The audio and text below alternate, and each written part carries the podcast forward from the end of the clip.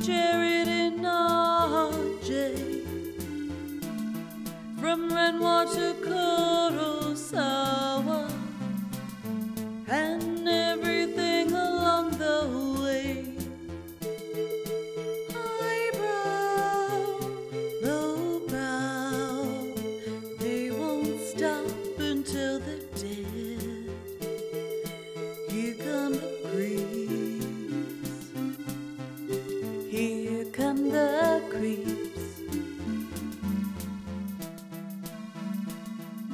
This is the Criterion Creeps podcast. I'm Jarrett Duncan, He's Jarrett. and we're just two guys who have no other choice now but to creep our way through the Criterion collection one spine number at a time in order of release. This week, we're out of breath from all that sex we're having as we watch Spine 408 in the Criterion collection, Jean Luc Godard's Breathless from 1960. But first, RJ, I got a top top hat update. You do. You saw Top Hat Man again? Today, a mere Wow. like four hours ago. Oh wow. Um, waiting in line at Tim Hortons. Uh, but so he wasn't wearing the flannel, but Okay. the top hat was there. Okay. He- also had a cane. a shillelagh? No, not a sh- not, not a shillelagh. Not a shillelagh. No, it's, That's a cane. It's a shillelagh. It's a it's an Irish cane. Yeah, I don't know if this is for walking. Oh. Oh dear. Oh dear. So what do you think now? What's Okay, well, what was he wearing uh, uh, for a top? Uh, so top? he uh, he was just wearing like a mm, maybe not like a dress shirt, but like a the sort of shirt they sell at Tip Top. Or you, if Tip Top's still around, not sure. It might be. Might be. Uh, tucked What in, pants? tucked tucked into his pants. Uh, mm, Slacks? they were slacks, Cords? but there was no jacket to go along with this. And again, it's like, oh boy, top hat and a cane. Talk about a night out on a town. Was he wearing cords? Like corduroy don't- pants? I don't. I don't. Re- I don't think You so. You don't recall? I don't recall, officer. Like, I, I cannot recall. I, I, can't, I can't. I can't describe the suspect. I can't recall. I, I suffer from blackouts. Um, so I, I cannot recall. No. Interesting. Did you and you didn't approach him? No. If you see him a third time, are you going to approach I, him? I, I I bet you'd be proud though that he's being discussed on a internationally recognized podcast. Or globally recognized, sure. I know. Not just international, global. Global. globe. What, so, what's the difference? Well, one of them sounds better. Okay. International sounds well, I like, guess, could be like- us in Pakistan, I, I, but global is like the entire world. You know what I mean? Even though Pakistan's probably but like what, a lot way, of people. what, like, what a way to throw Pakistan under the bus there. Well, I just mean it'd be like someone say international. What is that? Canada and Pakistan? Because I feel like Canada and Pakistan and just kind of this fit is the same this this, this is the weasel word that uh, artists would use on CVs. Uh, they would call themselves internationally shown artists, and you're like, "What does that mean?" And you go, "Um, their stuff's been shown in like the U.S." That's it. That I, I had a showing in Sweetgrass one time. Exactly. Uh, sweet. Well, see, that's what I mean. That's why. That's why global I think sounds better. Because I mean, we're far-reaching, pal. Well, global is still being an accurate statement. It's like, yeah, I'm, I've been globally shown where sweetgrass. Or you know, global could just be my It's a- hometown. It's part of glo- the globe. Yeah, globals is equally meaningless. What about internationally global? We're, we're about worldly. Worldly? What about Mr. Worldwide? Have you I ever think been it's a- that? No, but I know. Okay. Um, what about Mr. Universe? Mr. Universe is pretty good. No. Mr. Universe is pretty good. Get, gotta get jacked though. You jacked? Well, I am. oh, I You never. This? I never. See, I never look at you when we talk. I'm. I'm busy uh? Google surfing and finding finding links, uh, keeping this? up on the news, keeping. Um, See this? keep staying in the loop. You see this? uh, you're flexing. I'm assuming based on these sounds. Yeah, I had my whole shirt off for a second. You didn't even see any of that. I. I, I did not. And now you can't do anything. I about can't that even. either. I can't confirm nor deny. Yeah, what are you gonna do? Rewind the tape? Not on my life. That's right. There is no tape. Well, uh, is there no video being recorded? Nope. Oh, check this out. Oh no. Ah, the penis. Oh. Stop. Yeah, I heard uh, ween picks are rampant nowadays. How many ween picks have you Well, sent? what is this? recently? Yeah, you, you were talking about. I just read this. on the w- internet. It said uh, Where? Where did you read this on the internet? Listen, buddy, if uh, if I give up my source, uh, Is this is this like uh you're not safe anymore. okay. All I heard was that on the internet there is a global trend for Canadian men to be showing their penises, Oh shit.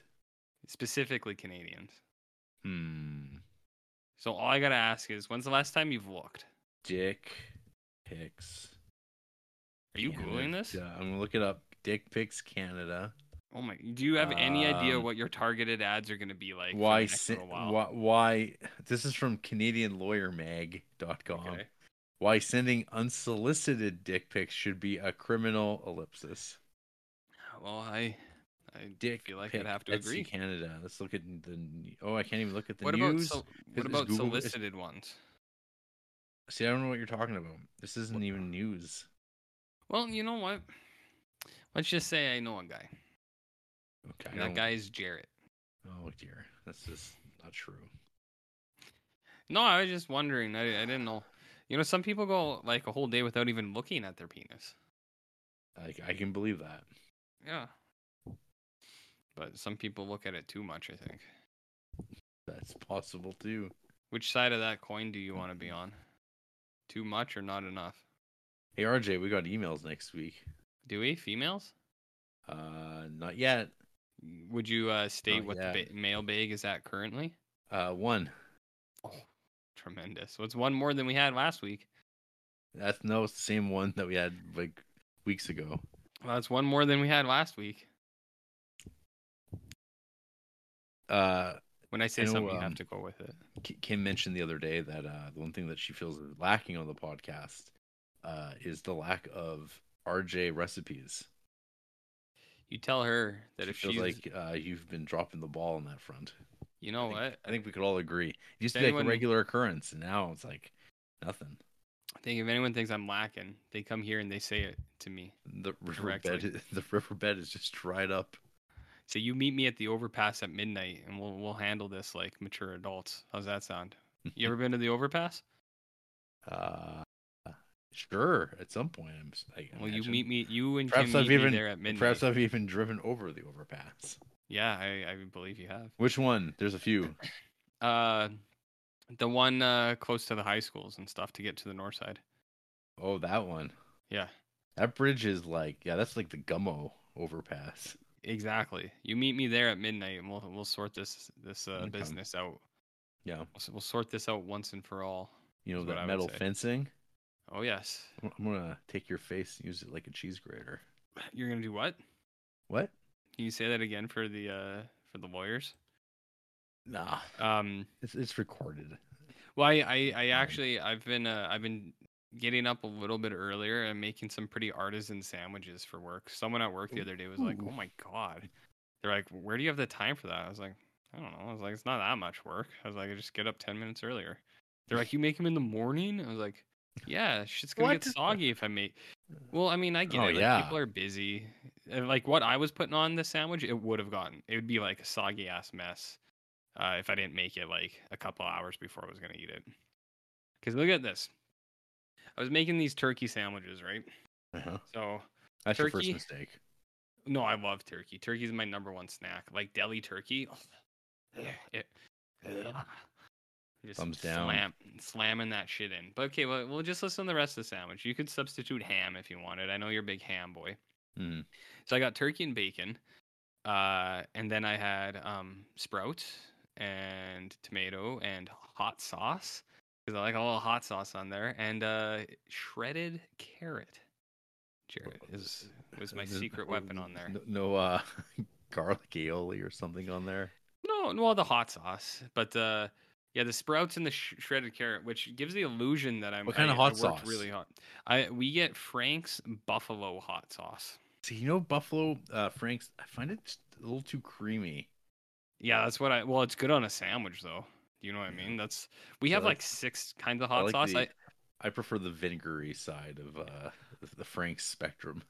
well, uh, well, it is a spectrum.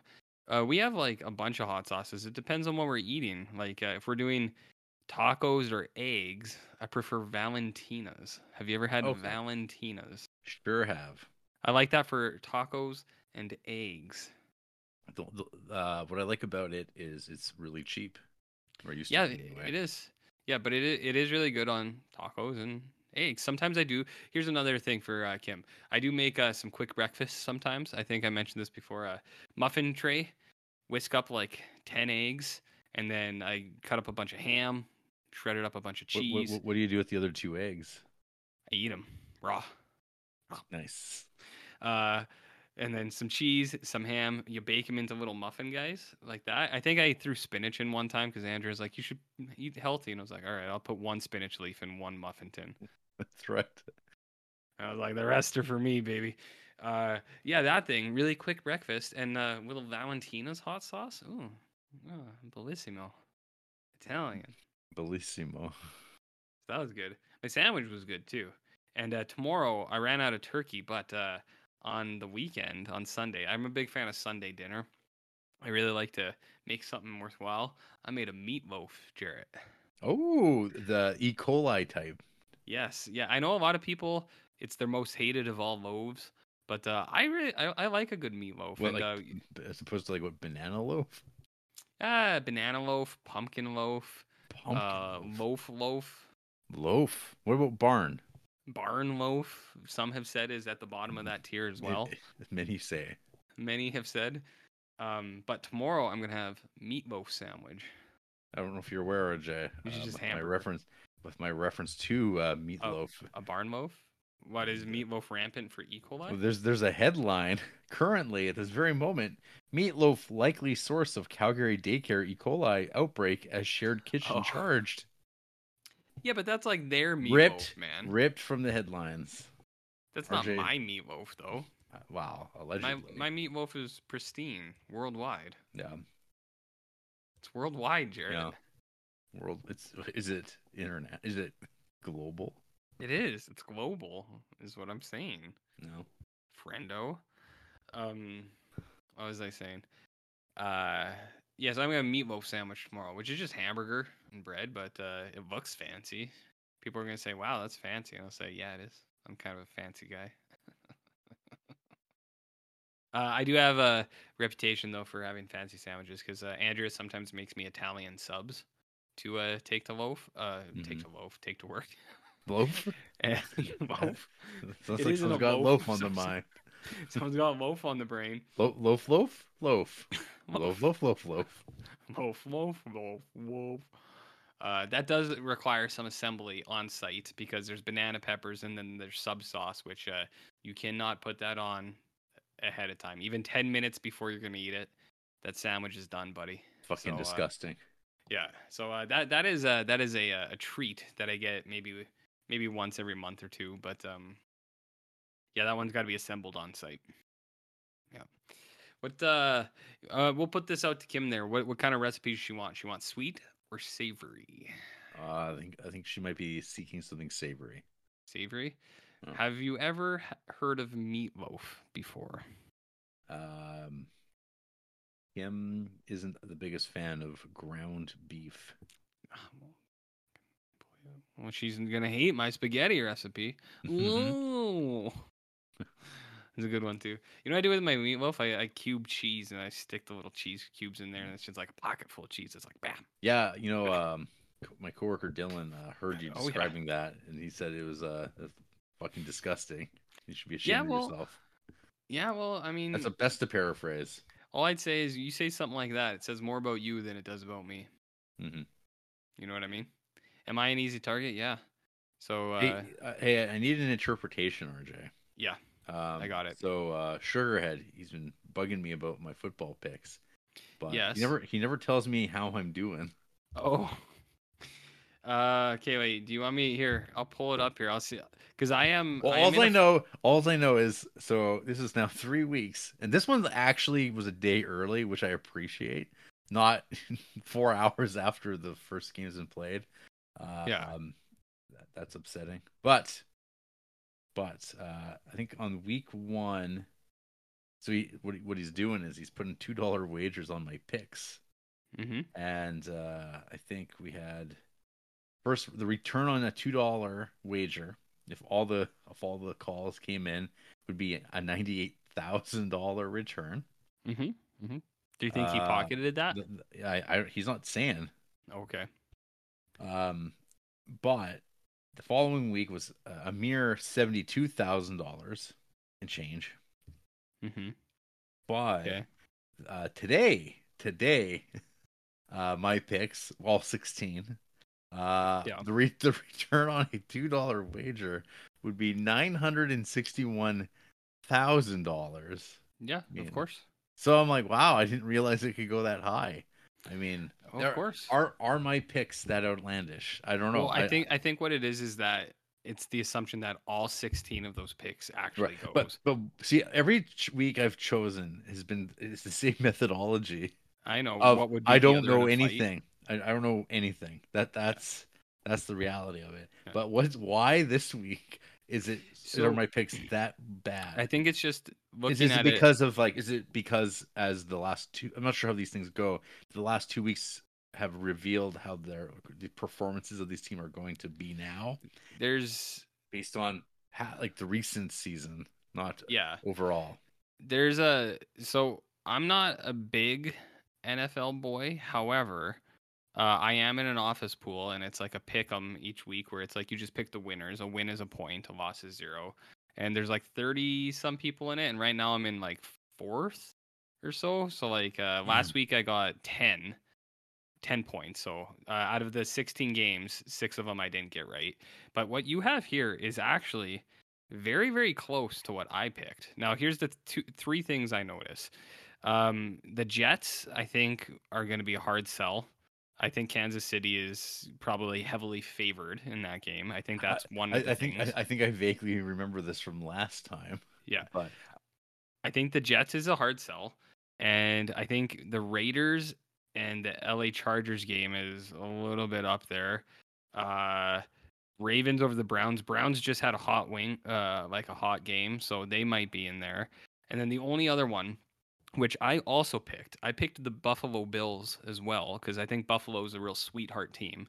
However, they're going up against Miami, which I know you don't follow football, but they just won a game last weekend uh 70 points to 10 now i don't know if you know nfl jared isn't, isn't it is it seven?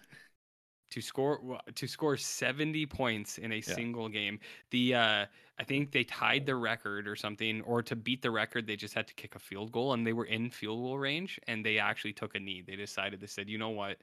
We won't go for the highest scoring single game uh of all time uh out of respect or something.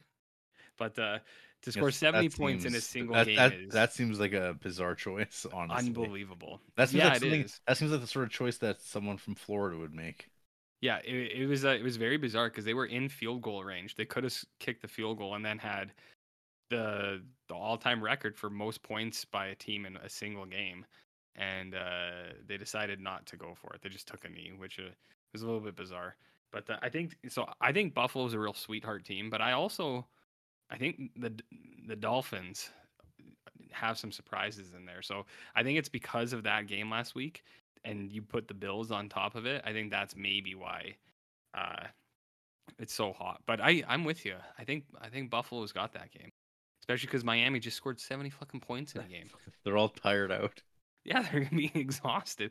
They had like the third and fourth string guys in there. They got no bench now. So uh, yeah, I don't know. I don't. Who were they? Who who were they playing? Uh, the Denver Broncos. the Denver Broncos. the Uh, oh, oh. Denver Broncos. Well, all I know I always wanted to own Homer. the Dallas Cowboys. yeah. I got you the next best thing. hmm Uh, Which the problem with Marge, the Broncos you just wouldn't understand. is uh yes exactly. The problem with the Broncos is uh the coaching, the management, and the the quarterback, who was a really big the coaching, the management, the team. It's all bad. But uh, the quarterback was a really big deal a couple years ago, and as soon as he went to Denver, he's like won like one game in like three years. It's like it's the biggest like collapse of a career I've seen in like recent Uh, years. It's it's unbelievable. That's business, baby. That's It's uh, business. Russell Wilson. Ah, if uh, if you're interested, Hey, there was commercials about him even who would Jean-Luc Godard's pick be if he was still alive? Who, uh, who- between who- Miami and Buffalo. uh, Wow, for for all of it, for the Super Bowl, who's going to the Super Bowl? Who's John Luke Godard's lock of the, year? Jean of the Luc? year? John Luke's lock of the year. I feel like you would pick a team that has a like a silent strongness. Do you know what I mean? Like not too showy. Okay, I'm gonna call it right now. Jean Luc Godard's lock of the year, Philadelphia Eagles. Okay. Fly, Eagles fly, is the Jean Luc Ah. lock. Yeah. So let's go with that. Or Buffalo, Beautiful. because they're a sweetheart team. There you go. You know what I mean? So That's yeah, right. your uh, your picks this week were actually very close to my picks. Well, if they all come through, someone's gonna be very rich.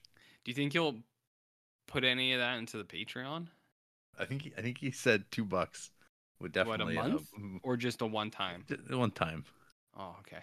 Okay. Yeah. a nice tip. Yeah. Shit. Yeah, okay. Okay. Yeah. Shit. All right. Shit. Hey, uh, the uh, burglars haven't uh, come back. They haven't set off my elaborate trap yet. that you know of. No. If they come back, I'll know, buddy. I don't know. Got the bear bells. Got my elaborate eaves trough buckets. hey, what about the kitty? What- What's the what's the kitty update? Okay, kitty update. Uh, we have been now able to pet the kitty. Oh, Where before it was too scared and it would run away, but it uh, kitty's so food motivated. Uh, we put down some uh, some good wet food or something, and uh, they'll let us pet him. okay. We I I still think it's a boy, but it's actually it's probably a girl cat. Mm, So uh, we can pet him, and uh, we put a little carrier out there with like a towel inside and like a towel on top, uh, so he can stay warm because it's getting kind of cold at night, Jared. mm, starting to Um, drop. Yeah, I don't know. Like, uh, we, we we do really like this kitty. He's very nice. Uh, it's just our our one cat is so territorial that uh, when she sees him in or them in the window, she fucking boozes it, and she she takes it out on the other cat. So it's like, uh, Well, uh, hey, but maybe uh, the other cat needs a teammate. Um, so yeah, can- I I know, but yeah, I think uh, Hazel would have a heart attack if we brought another cat into this house, just out of sheer uh, anger.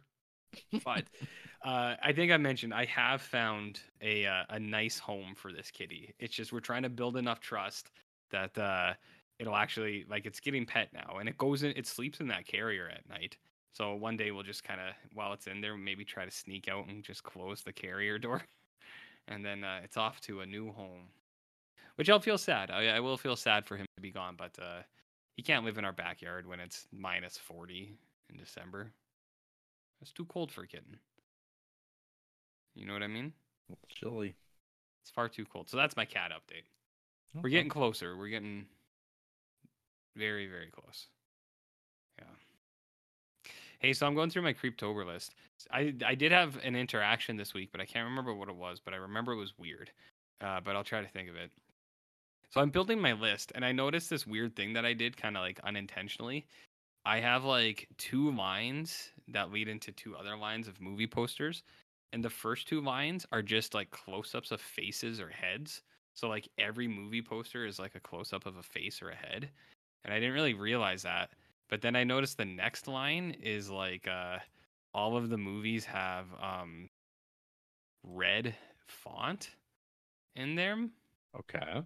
I'm gonna send you a picture because it's like this weird thing happened, and I'm just like, so there's like close-ups of heads, and then I have, or it's close-ups of heads, and then one of the heads has a red font on the poster, and then uh, and then it's just red font posters, and I was like, I was like, was this intentional? Did I do this without realizing that I did? Like, because I was just like, oh yeah, look at that pattern, and I didn't realize, but now I feel obligated to watch these Oh. to keep this list uh um like to keep it kind of streamlined you know what i mean do you, am i crazy or is it like is it just heads and then it's red text Oh, I see. White text, white text, white text, white For the text, heads. white text. and then it moves in for like the head Oh. posters the posters of just a head Oh, And I then it moves into then- posters then that are just red red, text. red, red. Well, uh, Jerusalem Mhm. is got white with red. And single one Scooby Day or whatever it is. Yeah. Um, that's white. with some red Yeah, and then how how is how is this October built you got on there? Well, that one good. that one's not in there. But the head thing, so we have like Killer Clowns, Black Box, Wilding, The Sadness, Black Phone, Pearl. about Black Phone. Yeah, that's on uh, Crave. Ah, And see, in the middleman is Pope's Exorcist, which is a close up of a head with red text. Now, would I be like, is it my autism kicking in that's making me do this, or should I just watch these however I feel, or should I keep this because it Do seems want. special? do whatever you want, man. Yeah, I know. I just do. I have autism. Um, well, are you excited for next week? Yeah, I am actually. Sunday fast approaches. Yeah, I am pick, because pick uh, up your heels, abandon all other responsibilities, and then people go, "Hey, what about this?" I go, "Nah, I'm good." I I got I say I got this thing with posters that are heads and and red text. I, Yeah, where's I'm- the where's the monsters on your list? That's some green It's text. no, it's this isn't the full list. This is just Okay. the few rows that are um. I gotcha. Uh, I got monsters on here. I got monsters. Nope. Which unfortunately is like two and a half hours. Oh, I I got like I got lots of other stuff on here. That's just the uh that's just the weird pattern that I noticed at the bottom of the list, the bottom third. Uh yeah, Monsters is on here, buddy. Don't worry about Monsters. Right. Mon- Monsters is on there. Yeah. Do you want me to send you the uh, the rest of it so you can be aware of what's going on? I mean, if you want to. Okay. Um, but yeah, like you said, RJ, the weather's taking a bit of a turn, but, I, I'm a fan. Yeah, yeah. Yeah. Well, no, th- I mean this is yours and my like ideal weather, I believe, right? Yeah, very short lived. And then it goes to shit. And then it goes to where, shit. Where, where it's so cold it hurts. Mm-hmm. You know. Do you uh do you have winter tires for your vehicle? No, No. never. And have. you're you're okay. Yeah, I've been Well, I driving, I need driving a driving a I long need time. tire. My truck's only 200 pounds with me in it, so Wow. sliding and should- sliding all over should- the place. You should work on that. Oh, I got. next- uh, oh, yeah. you don't watch Possum. You won't like that at all. Oh no. No.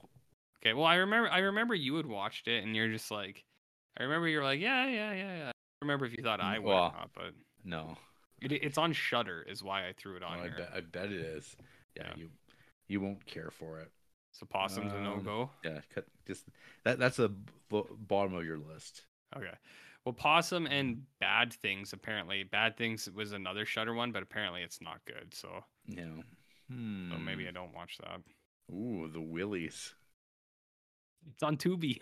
Oh, you got Cry Havoc with, with Also uh, on not uh, Charles Bronson.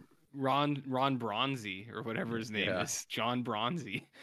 Uh, yeah, that's also on Tubi. Tubi's Oh, so The many of these are on Tubi. What? The Lo- the Lodge. Well, that's uh Shudder and um on Prime or something. You've never seen Creep? No, I haven't. Fuck, we get to So watch. I I well. Well, I like to, because I'm because of my mild autism. I do like to have um the first movie have Creep in the title. So I was gonna do Creep this year and then Creep two next year Ah, to be the, the the lead ah, off. It's it's better to watch this. Let's get them both done. Do you do stuff. you recommend one right into the other or like one Yeah. wait Yeah, a you could- You can watch them right into one another. I think. Yeah. Hmm. I like those. I mean, it's been a while. Uh, I, Mo- li- I, most people do. I like those creeps. Yeah, most Peach people do. I've heard, I've heard a lot of people say that they uh that they like the Creep movies. Yeah, I think you'll like. I think you'll like that creep. I think so. No. Yeah. Taking out Any- Deborah Logan. Is this uh to So- find out is Jarrett wrong? And uh, what your what was your take that it was better than people said it was, or that it Uh, was worse than people said it was? Oh, I think I, I think it's atrocious. I think it's a, a I think it's an example of how bad found footage it can be. Yeah. I do have a mix. Like that was one that I was like, uh, I I honestly I I kind of have an for found footage, and the reason is because of how good Hell House was last year. And I was just like, yeah. man, I I, I was like, I'm because we've talked about this before, but like good found footage is so good that I was like, I'm I'm trying to get that back, and I got Hell House three on here, which I don't think is that good No. or not supposed to be, but uh, I also know Hell House 4 uh, as you pointed out, is a uh, a Shudder uh, pickup for the for the month. So, Oh, I, that wasn't me. Oh, I thought you posted that. In, No, uh, I, I, be- I believe I believe that was friend of the show. Oh, okay. okay. I could I'm be mixing wrong. you guys up. Oh my god. Yeah. What a, that's a real insult to Ryan Nagel. Oh, that was the friend of the show. Well, so. sometimes I- when you guys post that stuff at work, I'm not. Uh, No, I'm was- not really. it was you. Oh, it was you. like I don't remember what we did. I know, I knew. I knew it wasn't me, and I was just like, "Oh, it's probably good," but no, it was you all along. I Well, posted, I Jared- post, I posted the screenshot of Elijah Wood and Toxic Avenger, which Oh, uh, Well, see, they were they were like one after the other, right? That's Yeah. why I forgot. I think I posted that. It was like in the like if you check the timestamp, it was probably like seven a.m. a.m. or something. I was probably on the toilet like right when I woke up. as, was, as, as one is. Would you not go one right when you wake up? One, one, one, a- well, one, in- one in the mornings. Uh, when you're uh, movie scoops. scrolling the know, the movie scoops and hitting it on the Mhm. the Discord poops and stuff like that. No. Yeah. Hey, uh, speaking of Discord, RJ, Oh, what's that? wow, it's one of the fastest growing social media platforms in the world today. Not the a. Oh, okay. It's platform. not the anymore. It's it's it's got some competition, I think, out there. with what Tumblr? You ever heard about this hot new site called X? Oh. I, I know I couldn't help but notice uh, Sugarhead was sharing some uh, Some X some material. X some X uh, posts, and I went, oh Yeah. boy, big musky. I mean, it is the I think the lingering desire for it to be Twitter still keeps people on there. uh, well, um, for me, like I have to go on there for uh, wrestling gifts. That- Oh that's- yeah, that's where they not are. on Threads. No, I don't even open threads. I forgot about threads. Yeah, I I post on there. There's no engagement, but there's Zero. very little engagement on our Twitter. e- I'm I'm gonna call it Twitter. I'm not gonna call it X. There's very little engagement on our Twitter as well, except for one person. Which actually reminds me, I should post our thing. I was gonna also post that pissing in the sink thing for uh, the Yeah. Wednesday dudes. That's Yeah. probably the best one, right? Yeah, you can just keep posting it. Yeah, I do have. The other pictures I have of this movie is something about telling them to shut up because the French are cowards, uh, that the French are dumb, uh, and being sad. I think the piss one's probably the best. But we're on. Discord. Well, what's that? We're, we're on Discord, RJ. For a dollar on Patreon. Give us a buck. for you can as join us. low as a dollar? Yeah, and you can find out scoops like the president of Capcom saying video game prices are too low. That is, that's such horseshit. They could I always be more. They could always be the- more. the Capcom games do get very very low. Like a lot of those uh, Resident Evil games are like uh, the ones that have been out for a couple years. They're like they go as low as like 20, 20 or thirty bucks, which is pretty good. But uh, that is because they're like three years old. So yeah, for a guy like me, that's gold, baby. Gold. You can find you can find out how uh, Peter Cushing was a big minifig boy. Do you have any uh, Cushing picks in your uh, creep? I don't yet. No, No. Let's take a look here. Better do it you right gotta have at least one Cushing. the Kush. one cou- uh, well you don't have to but like you i i find it's nice to ha- try to have like a peter cushing a christopher lee Let's see and what's left. a brad dourif i do have one brad dourif right now Okay. Well, I guess I damn. I still haven't watched uh, Frankenstein and the Monster from Hell. Is that the rape one Uh, or are they all is that all of them probably all the. There's not again these Hammer horrors. i know I Not know. good. Not i think i have the wolfman ones i Oh, think i've finished dracula and frank but maybe i'm wrong the abominable snowman of the Himalayas. That would uh, yeah that would work in a jiffy. i think i have like I monster. Well, yeah, all those I haven't seen, but like I was just trying to do the mainline monsters, and I think I have all but maybe there's one Dracula left, and all of the Frankenstein's, maybe one Frankenstein. Uh, So, so these these shithouse movies sometimes start blurring because I swear I've seen I've seen Madhouse before from 1974, but nope. and I'm Well- pretty sure I probably own that in some collection with like uh, Vincent Price. So Yeah. I guess best I get. I'll put it on the list. See what happens. There was one of those too where I was looking and it was like it was one of the Hammer Frankenstein's or Dracula's, and I was like, I've seen that, and then I didn't have it logged, and I was like, seems bizarre, but then of course, there's the Creeping Flesh. oh yes, that could be your uh, kickoff movie because it's got creep in the title. You've never seen the Creeping Flesh? No, maybe I'll have that as my kickoff title next next Already year. Francis. Yeah, I'm well, saving these things that have creep in them for the for the kickoff. on the list. I'm gonna have a bunch of Peter Cushing now. Okay. because you like to paint minis. Hey, you- yeah, I mean, I think that's cool. Any Christopher Lees? Any Oh, Brad. Dourifs? No, Why not? You like Brad Dourif, don't you? I And do, but I, that's your those are those are your gimmicks. I mean, I just like watching him. I think he's a fun guy. The fun guy. Do you have any Russell Crowe movies?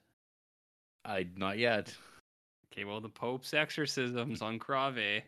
Okay. You can check that out. Uh huh. Uh huh. Uh huh. Well, RJ, Yeah. what you been uh, what you been creeping on this week?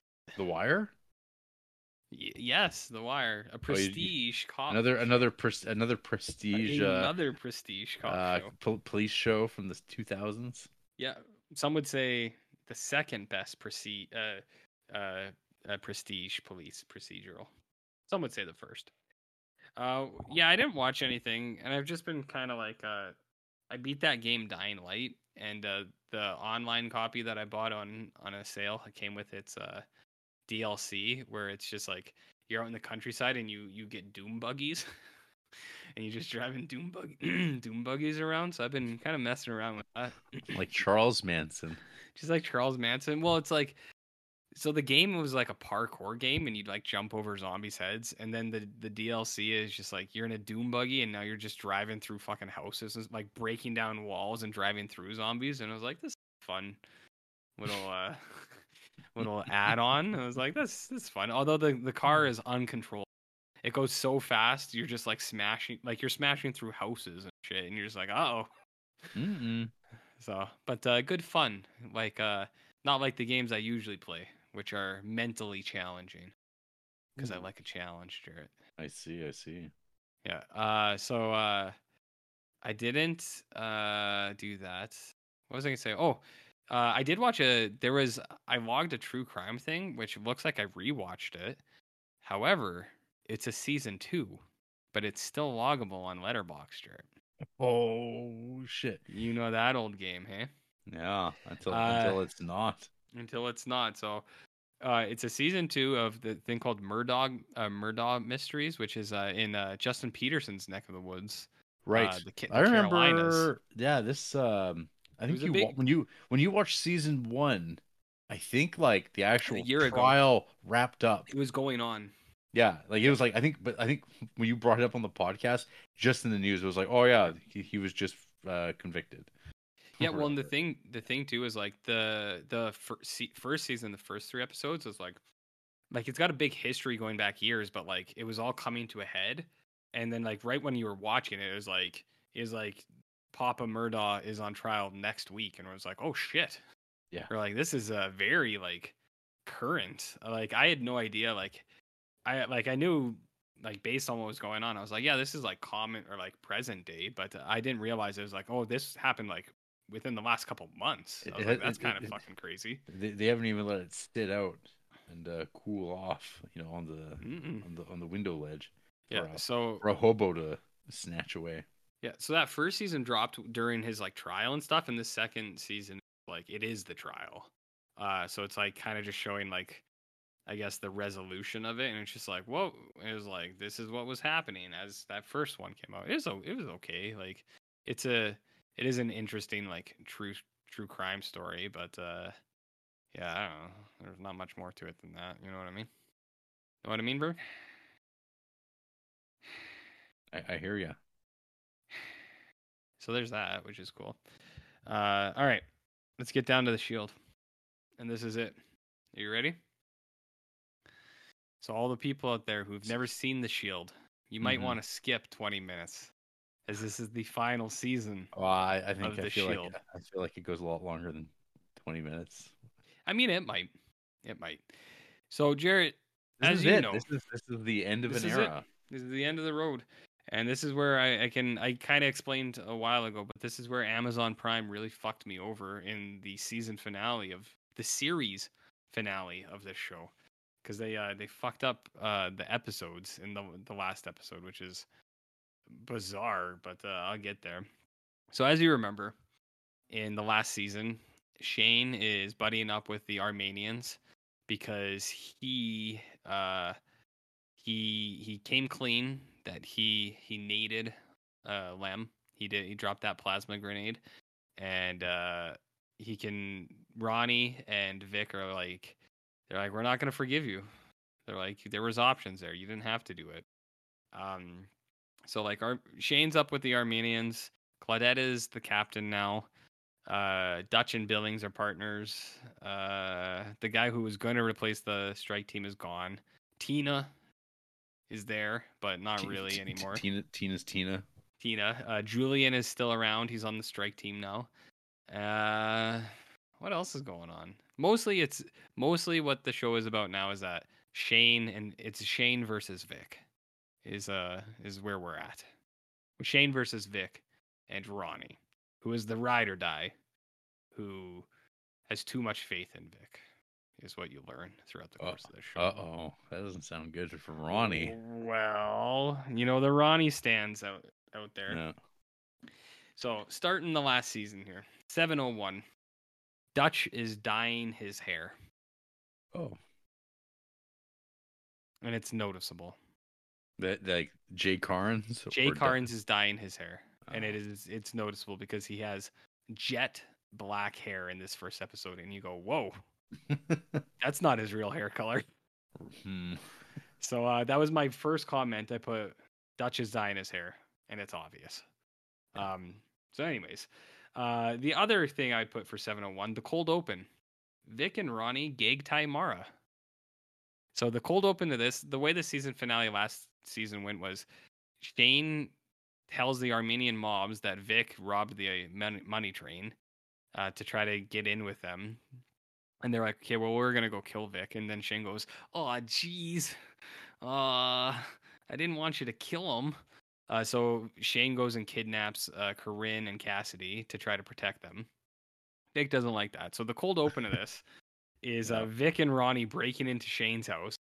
Or, or no, you don't see that. It's uh, Shane comes home and uh, Mara is like gag tied on the couch or something like that. And it was Vic and Ronnie, and they're looking for Shane. And uh, and uh, Mara's like, "You gotta get us away from Vic. He's bad news, Shane." And Shane goes, "I know, I know he bad, baby girl, and stuff like that." Uh, so uh, the re- it's on Vic and Ronnie versus Shane.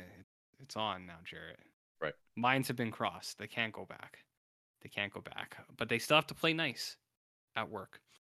Uh, Laurie Holden is in the show now in the Laurie Holden role, who is uh, she was the blonde girl in Walking Dead seasons one and two. Yes. She's in many things, and she's always playing a very similar character. I think they cast her like that because they're like, you seem like a level-headed gal. We're gonna cast you as level-headed gal number one.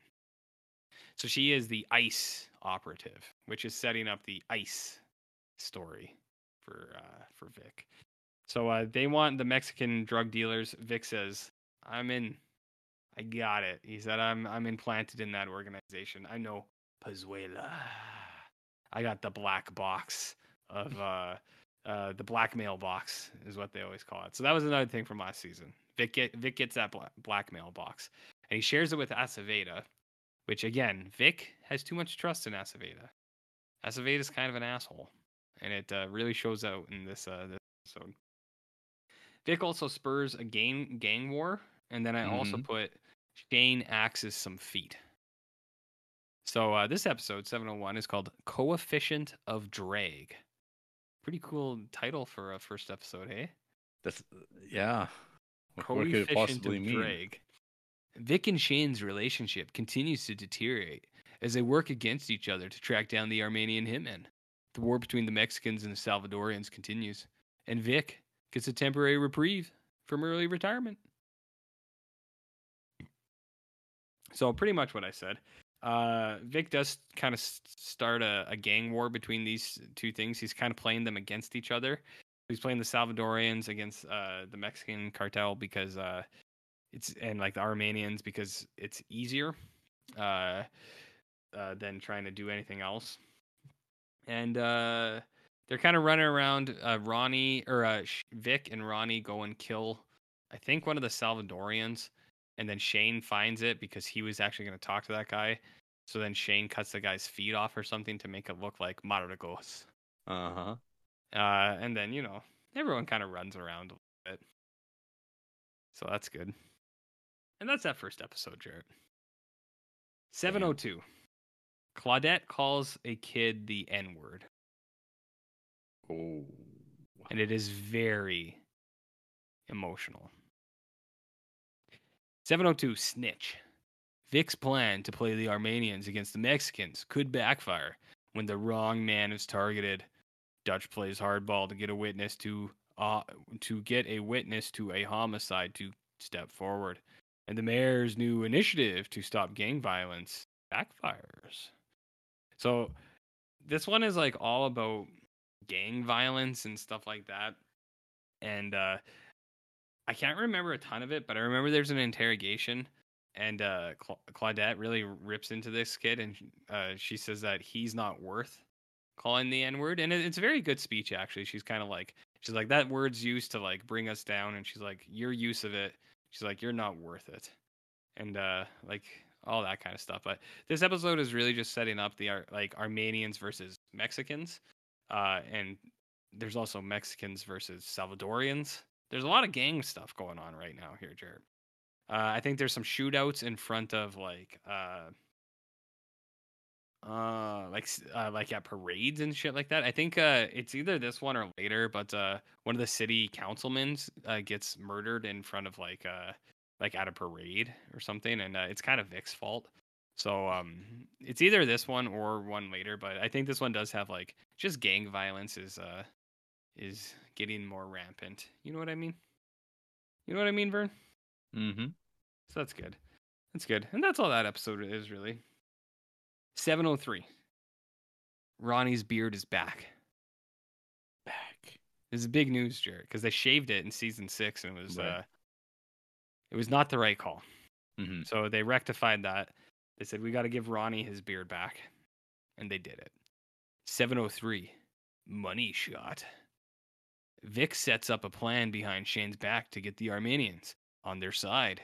Meanwhile, Gardocki starts getting fed up about Vic continuing to work with Shane, and Dutch tries to get Danny a desk job to protect her. So, um, Danny's off of uh, mat leave because she uh, mat leave in the states is like four weeks or something like that. Uh, so uh, I think it's That's, six that's weeks. plenty of time. Yeah, like I think I think it is actually like six weeks, uh, or something. Which is like if you had a C section, I think the recovery of that is eight weeks. so, uh, oh well. So Danny's back, and uh, this is where the Dutch moral as the moral compass really comes in because he's trying to do really nice things for Dan, trying to do really nice things for Claudette, trying to do really nice things for Corrine, and he doesn't expect anything out of it. But then, while this is all happening, you still you you remember what Dutch did, right? You remember. I I I, re- I might recall. You remember. So uh Dutch kind of sets it up where he's like uh he can see so Claudette has lupus and uh Dutch is trying to solve both both of their problems where he sees that Claudette's kind of running herself ragged with her illness and uh Danny gets shot at or it's like uh they're going to go they're like raiding a place and a guy like attacks like knocks Danny out or something and uh she's got like like a 1 month old baby so Dutch is like, "Hey, Claudette, maybe Danny should be like your assistant." And uh but he tells each of them he's like he's like Danny kind of needs this cuz uh she doesn't realize she's unsafe out there and Claudette's like, "Yeah, I get it." And then he tells Danny it's like, "Claudette really needs help, but you shouldn't say anything." And she's like, "Oh, okay, I get it." So, moral compass Dutch. I also have um how I, I put how is Aceveda still being a dink? So uh Aceveda's really mean in this again, like he steals the blackmail box from Vic and he's just like, I have it now. And Vic's like, We are gonna do it together. And he's like, I'm doing it now myself. And it's just like, damn it, Aceveda. Um, so he's still being, he's being a dink. Uh, Ronnie gets mauled by a dog. Dutch investigates a gay conversion uh, grape, Oh, the gang kind. So it's like this family, uh, and the daughter, like the girl goes missing, and a or like a girl, a teenage girl comes in. She's like, my best friend is missing, and they go to the family, and the family's like, she's not missing, and then they like Dutch prize into it, and they find the girl, and she got uh, kidnapped and then like raped by like a bunch of dudes. But then you find out the girl who uh, went and reported it was that girl's girlfriend, and the family didn't like that the girl was gay. So it was like a conversion therapy thing. You know about that, Jared? Mm-hmm. You know about convert? Yeah, yeah. Uh, oh, and then uh, Cor- Corrine gets arrested, and I, I don't I don't actually remember why. yeah, I, I vaguely remember that. She gets arrested for something, where it's it's not Kavanaugh anymore because he tries to arrest her at one point too. But uh, yeah, Corrine gets arrested. I'm not sure why. I don't remember. So that's good. Uh, 604 incel home shooting. This is called se- or not six seven seven oh four genocide. Now that Aceveda has taken the blackmail box from Vic, Vic tries to convince Cruz Pezuela that the Armenians stole it. However, his ruse has more unintended consequences. A ruse, you say? Yes, exactly. So yeah, Aceveda takes the blackmail box, and then Vic kind of pushes it to Pezuela. He's like, because he knows Vic knows the Armenians are after him. He's like, you know, I think the Armenians might have taken this. So Piz- Pezuela's like, all of Mexico and Salvador is against the Armenians now, and the Armenians are in like very uh kind of position, so they don't uh they don't have a lot of cards to play anymore. So they're just like, well, we didn't take it. They're like, they're like Shane, help us. Um, uh, and it kind of sets up uh sets up things to come, Jarrett. You know about things to come? Nope. All right. You'll, you'll have to tell me. Well, here's one of those things to come. 705 Undercover Brothers. You remember that movie? I, I do. Vic gets a, a group of one niners to become quotes undercover brothers. So he gets the one niners to go undercover because they need a gang uh, gang influence to save a, uh, a kidnapped girl, and it works. Uh, other things that happen. There's a car chase, which I thought was interesting because there's not a lot of car chase, or there's some car chases, but this was like a big budget one. Uh, what else happened? Maybe I'll read the thing, and then I, yeah, I actually have quite a bit of notes. Uh, 705 Game Face. Vic learns that the federal agent helping out is in the blackmail box and has ties to Cruz Pezuela. Dutch tries to find out if he has a, a future serial killer on his hands, and Claudette's health is brought into question. So I forgot to mention in the last one, the uh, incel home shooting. Uh, there's like this kid who, a kid from his school breaks in his house, so he shoots him dead, and like uh, that's the incel home shooting. Uh, and Dutch is like investigating the kid, and it seems pretty cut and dry. It's like, yeah, this guy broke in. Uh, there's signs of that, and you were there, so you shot him. Stand your ground, kind of thing, right, Jarrett? So uh, he was standing his ground, but then Dutchess is just like, I don't know, man. This kid's got a uh, incel energy. He doesn't use that word, but he's in he's implying it. If you looked up the kid who's in this episode, you would go, "Oh yeah, I know that guy."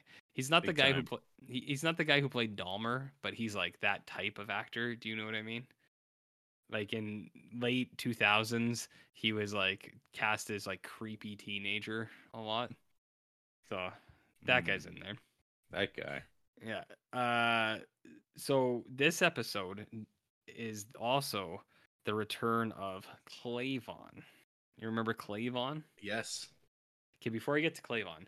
So uh Which episode Uh, number is this? 705. A I don't know if the kid is in this one. The kid's definitely in 705. If, if, if that's who you're looking for. I can look too if you want. What's confusing is somehow there were seven seasons of fucking Agents of Shield. Get Oh, the fuck out of here! okay. Let me see what this kid's name is. I got a game face. Kyle Gallner. Yeah, if you go to we'll go to 704, go to genocide. It's the very first picture. I got. I got I'm, I'm looking up Kyle Gallner. Looks like he was trying to be a. Uh, oh, that kid. Like his his IMD picture kind of has uh like um he's got like facial hair. He's a little older now, but if, you know what I mean, right? Like he was probably cast as creepy teenager a lot. Is my guess. But uh so anyways, uh they find out that Laurie Holden is in the blackmail box, so she's under Pezuela's thumb as well. And uh, Vic is like, I could use that as leverage. And then I also noted that Laurie Holden is living in the same house that Glenn Close lived in in season four. And I said, they thought no one would notice. But I might have autism. So I noticed. And I made a note of it, Jarrett. I wrote that shit down. So uh, I thought I thought that was interesting. Jarrett just sent me a picture of this guy, and he is, as an adult, he is very striking to look at. Incredibly striking. Did you see a picture of him as a kid though, like as Yeah. a teen? Okay. Yeah. That's what I, I wanted to keep you up to date though. Yes, I, I I appreciate that incredibly. Um, so a lot. This episode has a lot of shit happening, and this isn't even a top-rated Well, like- episode, Jarrett. Well, like young young Kyle Gallner, he kind of has this um like off-brand Robert Patrick look Mm-hmm. as a youth. Yep. Yeah, he's he's got a look. Yeah, That's for sure. with, with a with a mustache. Oh yes. Yeah. So uh this episode's super stuff. So what you find out is like uh a gang, I think they're called Spookville or something. So like all the gangs are rampant now where it was like one Niners and Byz Lats were like the lead gangs, but now like um uh all of the like the little gangs are starting to rise. Spook Street. Spook Street is what they're called. So not Spookville. That's because I'm in I'm in Creeptober mode. But Spook Street is on the rise, and you find out that like they kidnapped a girl. So Vic uh, deputizes one Niner to go. Uh, like I, I can't remember what it was. They they had to like protect someone's identity. So they get one Niners to go and do a heist of this other gang site, and it's like you stumble upon Julien's there too. It's like you stumble upon this girl who's been tied up and like assaulted for three days, and you just let her go. We'll get her, and then we'll arrest all these guys. Um, so they do that, and then in this scene, I, I had to make a note of it. Uh, Shane Walton Goggins laughs in real life. He and it's shown on camera. He can't help himself. He is laughing at what is happening here. You know, in uh, wrestling uh, terminology, we call that corpsing. Corpsing. Yeah. Where you uh you let your character slide. Yeah, when when you uh when you break kayfabe and you, and you start Yeah. laughing legit, it's called corpsing. Yeah. Okay, so do you want to? Do you want the? I Not to be posted on the confused with Discord. a listener of the show, friend of the show, corpse. corpse. Yes, that's true. Uh, I posted this in the um in the uh the Discord, but uh, I, I I did want to. Uh, I I think I need to read this. So the reason they find out that this girl kidnapped is one of uh, the other gang members' girlfriend comes in, and uh, she starts telling them why she suspects that this guy has a uh, like the gang has a girl tied up, and this is Walt Goggins laughing in real life as he's hearing this. So I, I I'm not gonna do a voice because I feel like that'd be insensitive, but you can uh you can add any kind of accent to it that I can take I can take a beat down about as tough as any bitch. This N word came home smelling like badussy about how they was running the anaconda up in old girl all day when he got taco stank up on his black ass. Think again. I'm glad that. uh How long ago did you watch that? Uh, about three weeks ago. And that you're like still like, yep. I'm gonna, I gotta, I gotta share this with the world. I just I think it is of note because Walton Goggins, who is by all accounts the utmost professional of an actor, uh, is what people say about him.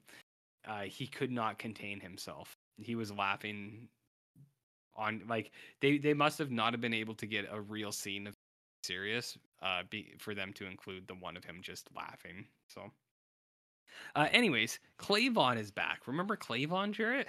I do. So he's he is the uh, he's the African American serial killer who uh, they kind of trick into confessing. So he's back because he is suing uh, and appealing for wrongful uh, like forced confession, basically. And his thing is that like they lied to him that his sister was dead. They put him in a vulnerable state, uh, and he would like to act as his own counsel because he's been reading law Oh. books, and he would like to he would like to cross interview his his uh like police investigators. As soon as it's presented, Dutch goes because he want Kleavon wants to interview Claudette because when they caught him, one of the bodies showed up with like a, a cut a girl with like a shortcut afro with like dyed red, and it was like Dutch is like he he's he's making fun of you, Claudette. Like he wants to kill you. This is a message. And Claudette's like, I ain't putting up with this shit because uh, Claudette don't take no shit from no one. So the guy puts in to see Claudette, and uh, Dutch is like, "Don't do this." He's like, "All this is gonna do is cause problems." And Claudette's like, "I ain't, a, I ain't scared of no, no, no dude. Bring him on, smoke him out, uh, George Bush style." So uh, she agrees to meet meet Kleavon, and he comes in, and then he hits hits her with a whole bunch of shit about her mental state and uh, how she fell down the stairs af- when when he was arrested, and how she was unfit. And then he presents some pill bottles and he says these were taken from your garbage which i was like what? When but he's been in prison.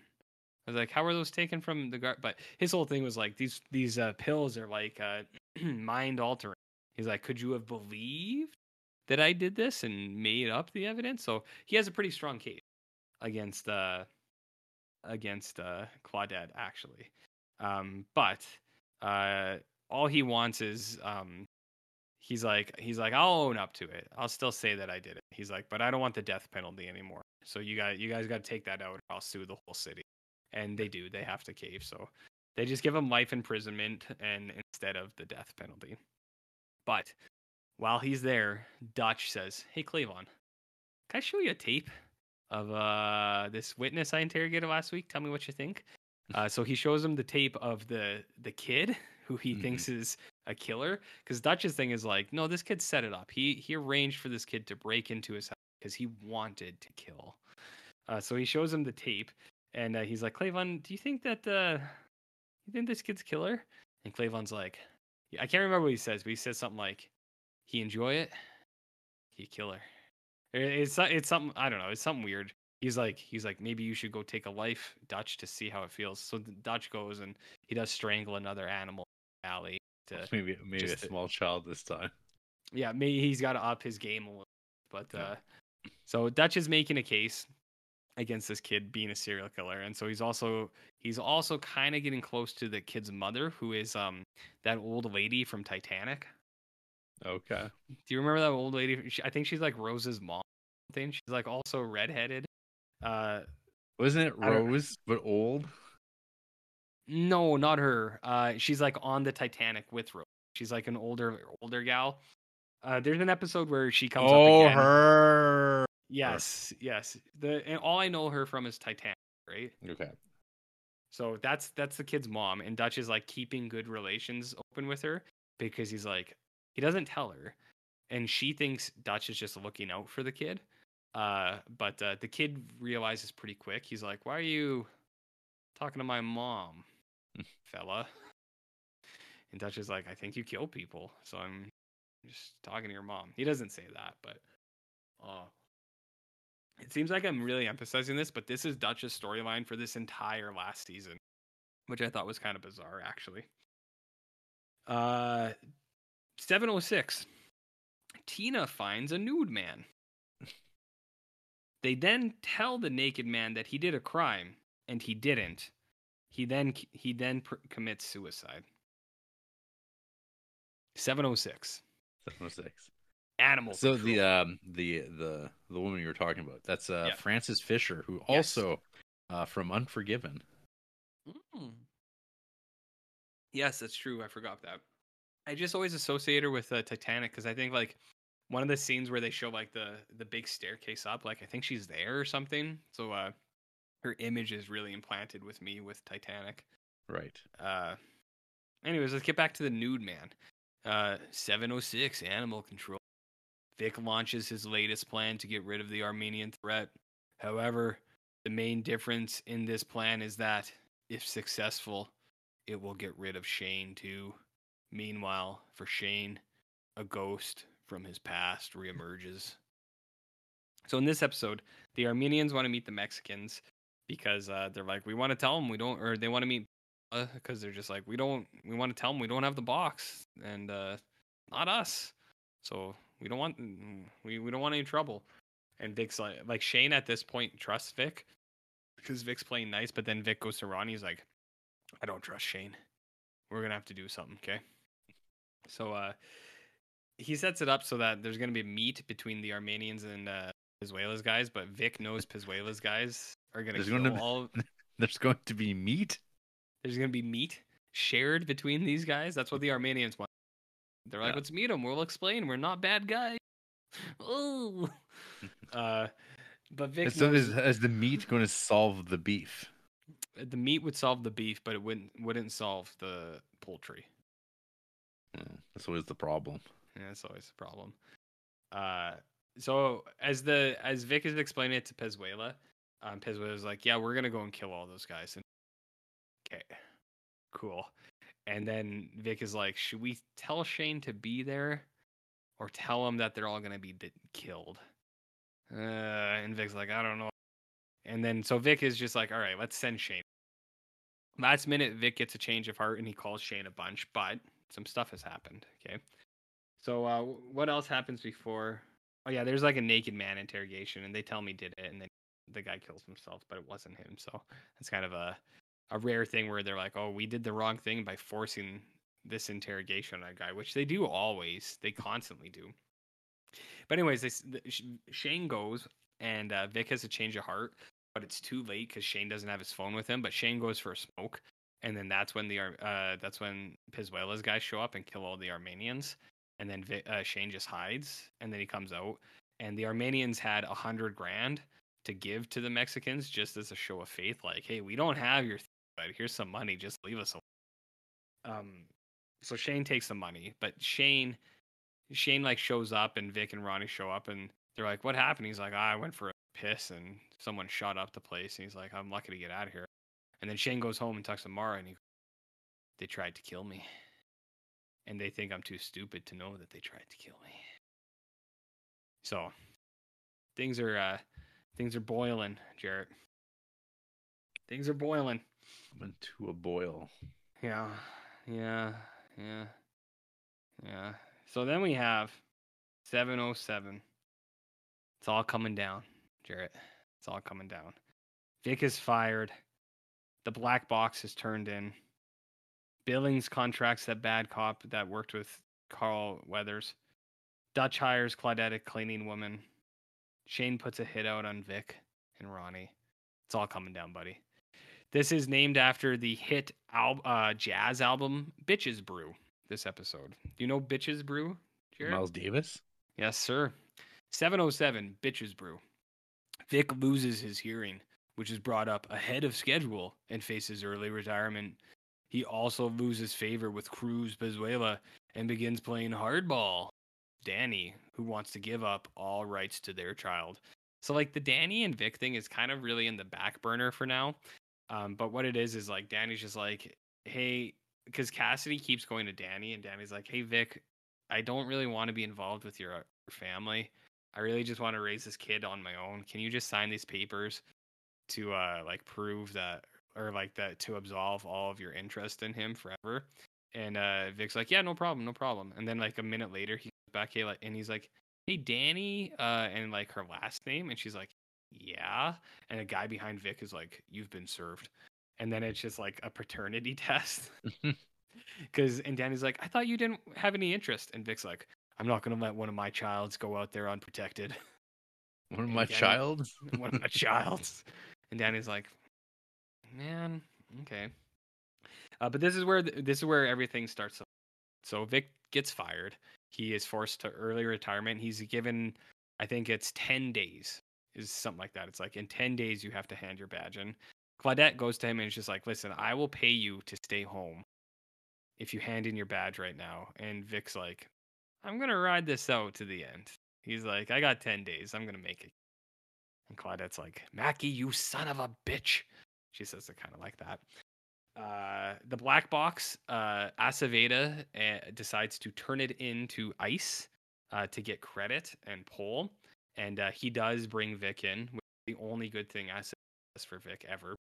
So Vic and Aceveda bring in the black box together, but Ice and uh, the federal agents are just like, "How long have you had this? It's fucking unbelievable. You didn't bring this sooner." And they're just like, "We brought it in." So um, they're setting something up. They're cooking something for later. Uh, Dutch goes to Claudette's house and he finds out that she is not just a hoarder, but she's incredibly messy. Uh, there's like the kitchen, it has like 5,000 paper plates in it or something. And then Dutch is just like, Claudette. And so Moral Compass Dutch again. He's like, hey, listen, uh, I know this job's very taxing. Are you okay? And she's like, yeah, I just don't have time to go home. She's like, this job takes everything I have with lupus. And he's like, all right, well, he's like, I hired a cleaning woman. And she's like, you don't have to do that, Dutch. And he's like, well, I did it anyways. He's like, give me a key. He's like, and you can't do anything about it. She's going to come clean your house. So, uh, Moral Compass Dutch looking out for Claudette. Mm. Uh, Billings um, contracts. Uh, you know that bad cop guy who worked with others who made people drink out of the toilet. Do you remember that guy? Yeah, yeah. Yeah. So so, he's there, yeah. And then uh, him and Vic have a bad reaction, and then Dutch is like, "Hey, what was that about?" And uh, Vic, uh, Vic is like, "Whatever you think that guy's up to, that's suspicious. He probably did it." And then Dutch is like, "Okay." And then uh, what happens is there's like a string of robberies, and they bring that guy in, and he gets nude, and he, he's like, "I'm 50 years old. I'm still shredded. No big deal." And they're like, "Well." Your partner got shot, and we have his blood type, and he's already in the hospital and he's got your gun. And the guy's like, ah, shit. He's like, all right, you got me. Ah, he, got he, me. he, uh, he folds pretty quick actually, and uh, he's like, all right, you got me. Uh, anyways, uh, the big thing this episode ends with Shane going. That uh, Vic, Wh- the guy wh- that Vic What does it end with? one niner, guys. Oh, What did you think I said? it said nothing. Nothing came through. Oh, uh, Shane goes to one of the one niner guys, and it's the guy that Vic pushed out of the movie last season, which I thought was a funny Vic thing to do. Um, I don't know if I mentioned how Vic jumped through a window this season because that was also really funny. Uh, I put that video on the Discord for people to see. Oh, I thought that was But- the beginning of season six. It, I, I think it Through- is. It's Through this, through the skylight. No, no, this was a different time he jumped through. Oh, another. one. This is the one where he's like running by the window and he gets piece of cardboard and then he Oh. jumps through like the sideways window. and then he Ah, like rolls. It's on the Discord somewhere. Yeah. It's on there. You guys can Yeah. find. It. Uh, that one was really funny. But uh, so the guy Vic pushes out of that car. Um, Shane goes and hires him to uh, to kill Vic uh, and Ronnie, or or it's something like I'm gonna get one, you're gonna get the other. I don't know. Uh, seven oh eight, and I'm gonna quote: "Kiss my ass time." End quote. This is where Shane tries to kill Vic and Ronnie. It's episode 708, Parasite. This is a top rated episode, Jared. No. Top rated. Uh, Shane's plan to get rid of Vic and Ronnie falls apart and threatens to be exposed. Cruz Pezuela asks Vic to strong arm a priest, while David Aceveda joins Vic in working with the feds to bring down to bring Pezuela down. So Vic still works for Pezuela because he's playing it against with the federal agents that he's in there, and he's also like, well, if this falls apart, then I'll I'll just I just will work for Pezuela. Uh, so he gets him to like go talk to a priest and stuff like that, and uh, I can't even remember what the priest stuff is about. Like they want the priest to like sell drugs, and he's like, I don't wanna, and they're like, you're gonna do it. so uh, they're eh, that like that's pretty much what it is. I think it was the guy from it's one of he was in Prison Break. I can't remember season or what time, but it was a Prison Break guy. Yeah.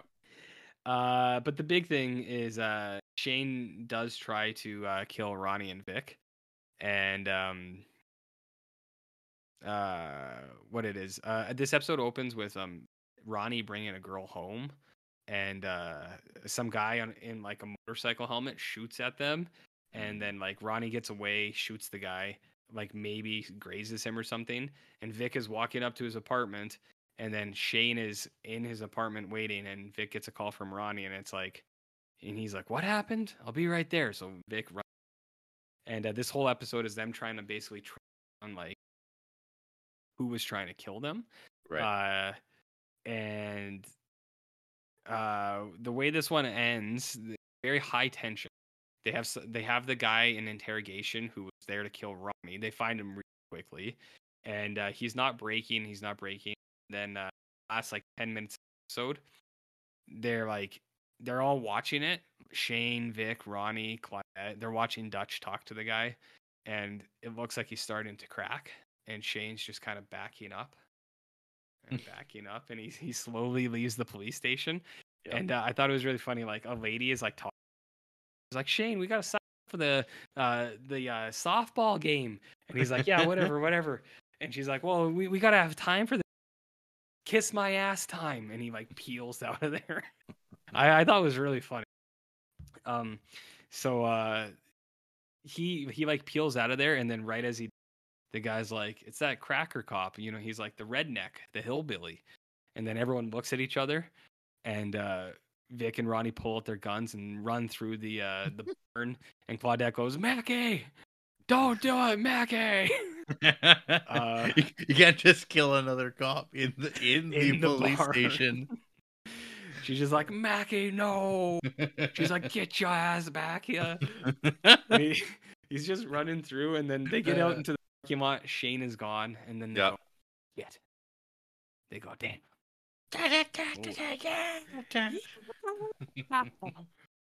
Oh. So that's good stuff. Um, and then and then basically the next couple episodes are all kind of uh they kind of roll together. So all of uh, the police know that Shane tried to kill Vic. Yep. All right. 709 Allegedly. allegedly. Uh, 709. Dutch almost bangs the serial killer mom, Frances Fisher. Almost.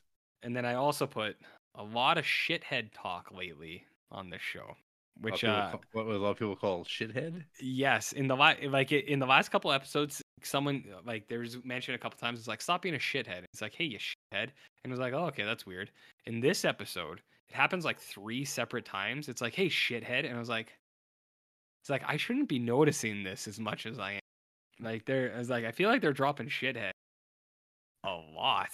So a lot of shithead talk lately on the Shield. And then Dutch, yeah, almost uh, uh seduces that lady under false pretense. So 709 moving day, Vic turns in his badge a week early and sets out to find and kill Shane and his wife. However, Ronnie is benched after Claudette shuts down the strike team. Meanwhile, Aceveda finds out more disturbing information about Cruz Pezuela. I, I don't remember the Aceveda thing. Aceveda's trying to get Pezuela.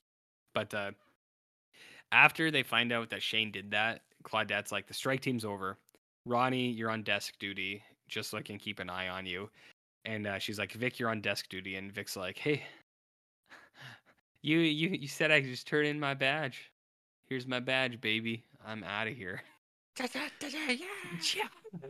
and then Claudette, Claudette, Claudette goes, uh, Mackey, Mackey, get back here.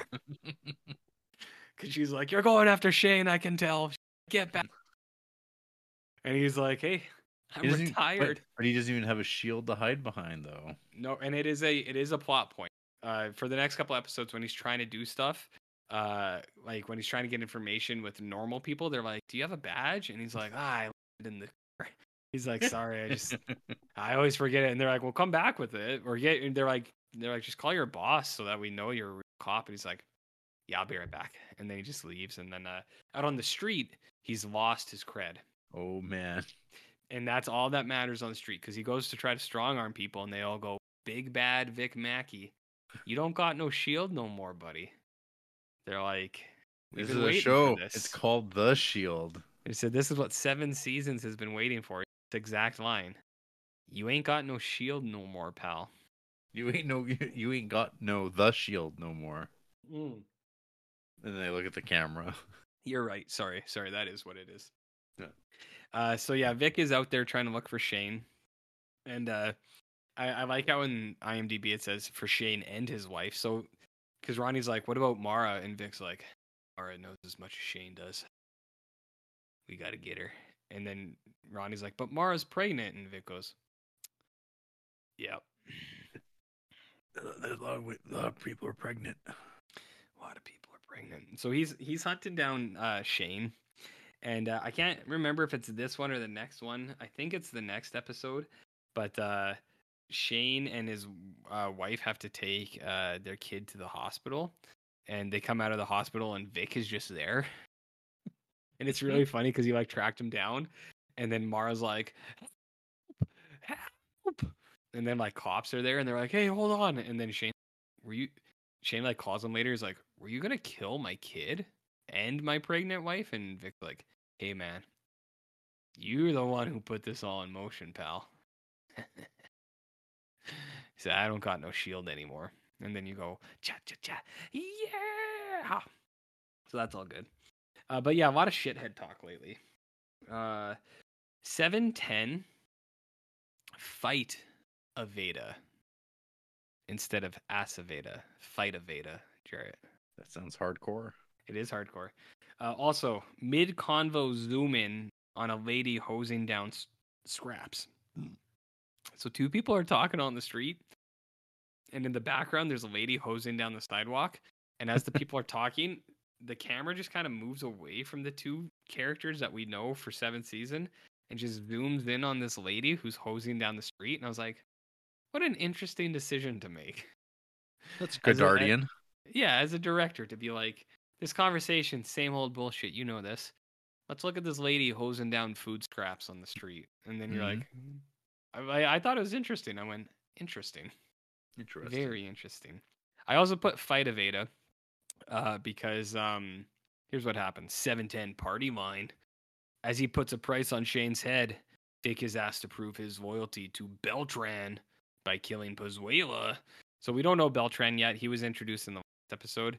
He's like a guy who's going to be helping Aceveda for his uh, political thing, and then they figure out. Dick figures out very quickly. He's like, Beltran's the one in charge. He's like, Did you see how Pezuela is acting? He's like, That is the the money man. Pezuela's just a a, a a soldier. He's like, Pezuela's not in charge. So that Vic goes to Beltran at like he goes to Beltran. He's just like, I know Pezuela's just, I know it's you. I want to work for you. And Beltran's like, okay, well, let's see what you can. He's like, let me see. And then what happens is Aceveda figures it out too. So as a show of force, because Aceveda is very petty, um, when Beltran is there, Aceveda goes in and beating up Pezuela, and he's just like, he's like just fighting him and beating him up. And then he leaves and he's like, you don't tell me how to run my campaign. And he like walks out of there.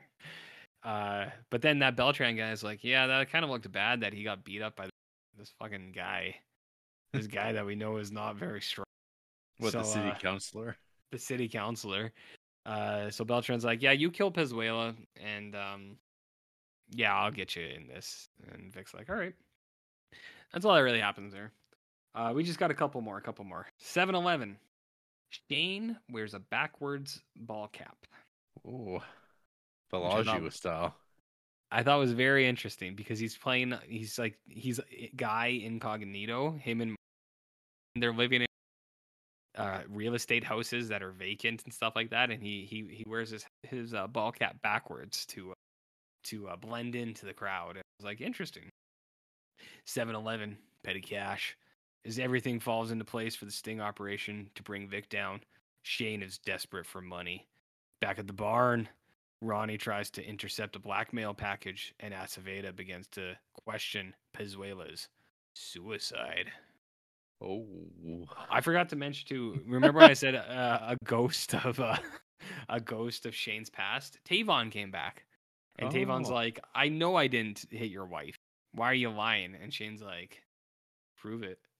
And then he flicks his smoke or something. It's something like that. It plays out. Venezuela died. I think Oh yeah, Pizzoa is dead. Well, he doesn't die, but I think Vic convi- uh, convinces him to like. uh Okay, what the fuck happens? He either is dead, and it's a framed suicide, or they convince him to go into hide. No, it's they convince him to go into hiding, and Vic says he's dead, and they leave like a suicide note or something like that, but he's not actually dead. It's something I like see. that. I can't remember. This is getting a little fuzzy for me now. Yeah. It's getting a little fuzzy, but it's it's. I think it was something like that. Like he's not actually dead. They just keep, they run him off or something. Uh, but anyways, uh, here's another Aceveda line. Quote: "I'll wreck this investigation before you cut me out." End quote.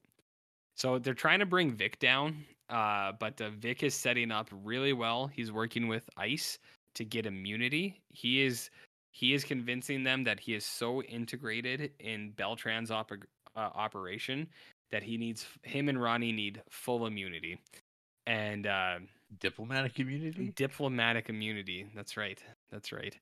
Uh, and uh, Ice is always like Ice asks like a couple times. They're like, "What do you need immunity from?" And they're just like, "Honestly, to get where we were in uh, this this in depth into Beltran's operation, we just had to do a, few things." And they're like, "Okay." They're like, "Yeah, we could probably get you immunity, sure." And uh, he's like, "Cool," because that's how uh that's how Vic talks, eh? Ooh. Okay, we're in the we're in the the stretch here. Two more episodes. Seven twelve. Mara kills a lady with no pants. Seven twelve. Possible kill screen. Mara breaks her collarbone and accidentally shoots and kills an innocent person. She had no pants on. When Shane's plan to get more money goes sideways. Meanwhile, Vic contemplates leaving Ronnie out to dry and taking a deal with the feds without him. So in the last episode, the feds are like, uh, "We have a deal for you, Vic, right now." And uh, he goes with Ronnie. He's like, "Ronnie, we got our deal. We got our go." He's like, "It's all gonna work out." And when he when they get there, they're like, "Oh no, this is just you, Vic." And Vic's like, "You're not including Ronnie. I'm walking." And Ronnie's like, "Thanks, man. You're really cool." And Vic's like, "No problem, bud." I got, He's I like, got you. I got you. He's like, we're family. This is the shield. Cha, cha, cha. Yeah. Um, Shane's really This is- struggling. This this is more than a badge. It's more than a badge. It's all about honor. Uh, so Shane had a hundred grand, but then he's trying to when he tries to put a hit out on Vic, guys just steal it because they're like, "Why would you be trying to kill?" They're like, "Why would you be trying to kill the other cop?" And they're like, "What do you got in there?" So they, a couple one niners just rob him, and he, Shit. uh, so then he's he's trying to rob like petty thugs. He goes to like a, a blackjack game that he he knew about when he was on Vice, and he's just like he follows some guys, and they're like, "You don't think we remember that you're a cop, man?" So they they're like beating him up, and then Mara comes in, and she's like, "Nobody move!" And a lady with no pants comes out, and she shoots her, and then she shoots another guy. So Mara kills like two people, and then she falls over and breaks her collarbone. And then uh, Shane buys like uh, codeine on the street and stuff like that, and he's giving his pregnant wife like like oxycodone and stuff like that. And he's like, "Here you go, baby." And she's like, "Is this really oxy?" He's like, "It'll make the pain go away." And she's like, "Okay." And then uh, Shane starts doing heavy uh, cocaine drugs because he's stressed Wh- out. What a what an What a episode. twist!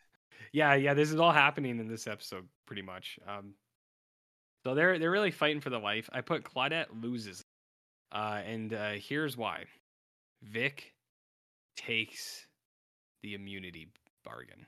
Mhm. Uh, so he goes in. Oh, this is a top-rated episode by the way, Jared. Yeah. top-rated, nine point four out of ten. People love broken collarbones. Yes. So uh, Vic does not want to give up uh, or take the deal without Ronnie, but Corrine is nowhere to be found, and uh, he's like, "Where the hell is Corrine?" And uh, the federal agents are like, "Yeah, we're probably going to prosecute her." And he's like, "But you can't. She didn't do anything wrong." And it's like, "No, she did. So we're going to get her." And he's like, "Shit." He's like, "All right. Well, he's like, if I sign this deal now to agree on Beltran, he's like, will you take Corrine and all of them into this too?" And they're like, "Yeah, we will." It's like you and Corrine or you and Ronnie. He's and they're like, you decide. And she and Vic's like, family, family over everything. He's like, I gotta protect them. And they're like, okay, sign the deal. And then you get the confession scene, which is like ten minutes long of Vic, and they're like, all right, well, they're like, you got your immunity, so lay it out here. Whatever you say here can't be used. All right. So I killed this cop seven Terry. seasons ago. Terry. Everyone thought I did. Kavanaugh thought I did. I beat them all. Isn't it But I like this did kill the uh because because he's doing this into like a tape recorder Mhm. and it's like you killed a cop and they're like you son of a bitch Laurie Holden's like, "You son of a bitch." She's like, "That's why you wanted immunity." And he's like, "He's like, how much tape do you got, honey?" He's like, "I got a whole lot more for." Things So- get off my chest. they're just like holy shit and then um dutch and claude i i was kind of confused at this. Dutch and claudette find out that vix they were about to arrest him. They they put up a sting like they have corrine undercover to try to arrest vic because corrine's just like yeah i can see vic's kind of a bad so uh because they they like tell corinne they're like yeah vic tried to kill mara and the baby and corrine's like oh shit vic's a bad dude so she in the last episode she's like undercover and because Vic's like, I'm gonna get you a hundred grand, no problem. Because uh, Shane and Mara are trying to blackmail Vic through Corinne. Because Shane's like, Hey Vic, I am going to tell them everything you did and what Corinne did, and she's gonna get arrested again. And so Vic's trying to protect her. Uh, but what Vic doesn't know is that Corinne's just, like Dutch was just like, Hey man, Vic's doing some really bad. You don't want to be involved. Okay, whatever. So they try to sting Vic, and it, he doesn't show up because he's giving his immunity uh, plea. So Dutch and Claudette go and they they're just allowed to watch the interrogation, which I was kind of like, I don't know if that would be allowed, right? I don't think the federal agents would allow like the local police officers to like watch part of the confession, because they watch it and they see it all, they they're like they hear that Vic till, uh, killed Terry, that they robbed the money train, that Shane killed Lem, that they tried to kill Shane, that Vic killed Margos, that Vic killed Guardo, that Vic did this, that Vic did like all of the things that Vic did, and they're just watching it, and then they leave, and she has like a temporary like lapse. She's like, oh, she's like my lupus, and uh, she's like kind of losing it a little bit. Um, but uh, I was just, and it's well, it's weird because like I, not yet, but like they're gonna use some of this stuff against Ronnie because Ronnie doesn't have immunity. But I was like, but this is Vic's confession to the feds. I was like, how come the local police can use this to indict Ronnie? Uh, Like, do you know what I mean? Is that how it works? 'Cause that's what Uh, happens. well isn't this like how they get a lot of uh people they they, they get Oh, other through- people they give them immunity and then they have to confess it all but now they have like a, a statement Yeah, uh, from that- someone else. from someone else that they can then use as like, well, we got this statement, and uh, we can start putting the work together at this point. Uh, it's Yeah. of strong enough, I guess, where it's like, hey, this guy was doing all this, and this Yeah. person definitely would have known about it, I guess. Um, and they go, Yeah. well, this is the best we can do Yeah, I, I mean, I guess as a lawyer. uh, Sure. yeah. Yeah, I mean, I and that's what I mean. I was like, I was like, maybe that's how it works. I feel like it's unfair. But, yeah, you're uh, like, this is you're like, this is unfair, to Ronnie. I, that's what I was saying, uh, thinking the whole time. I was like, what about Ronnie? Okay, and then here's how um Amazon Prime really fucked me, and uh I might keep you in suspense. What if I go to the bathroom for ten seconds? Would you be able to fill time before the seconds. last episode of The You- Shield? You you, you just uh, go uh, let loose, cut loose. Okay, ten seconds. Tell me more about this, the Shield. The shield previously on the shield. Which is something i never got to get which is kind of a bummer it sounds like. So here's how amazon prime fucked me. They have season or episode 13 the series finale split up between two episodes. But it's not a clean split Jarrett. they have an episode 13 which is 40 minutes of the 60 minute se- series finale. And then they have an episode 14 which there doesn't exist but it is that first 40 minutes you have just seen. However, there is a one to two minute scenes in between that were not in that first 40 minutes that you just watched. How did I realize this? Because I was watching the next episode. I said, I just watched this. What the fuck? And I started fast forwarding. And then all of a sudden, I was like, whoa, whoa, whoa. What's that? And I stopped it. And then a, scene played out for a minute. And I was like, I didn't see this in the last episode that I just watched and then it would start a scene that I had just seen, and I went, "What "The fuck's going on?" So then I fast forward again, and then it, and then another scene. I was like, "Wow, So they uh, they really fucked me, Jarrett. They really fucked me. Eventually, so basically, Amazon Prime has this episode split up. eh, Like they show you the same forty minutes twice, and then there's the twenty minutes of the actual ending. So, uh, they really got me. But um, Got you going. Seven thirteen. I have two things I would like to say about this episode. A quote from Andre three thousand. In in context quote. Ass is Veda. End quote. Which I thought was incredibly funny. Andre 3000's running against Aceveda and he ass is Veda. And I went, oh yeah. said, you got him, buddy.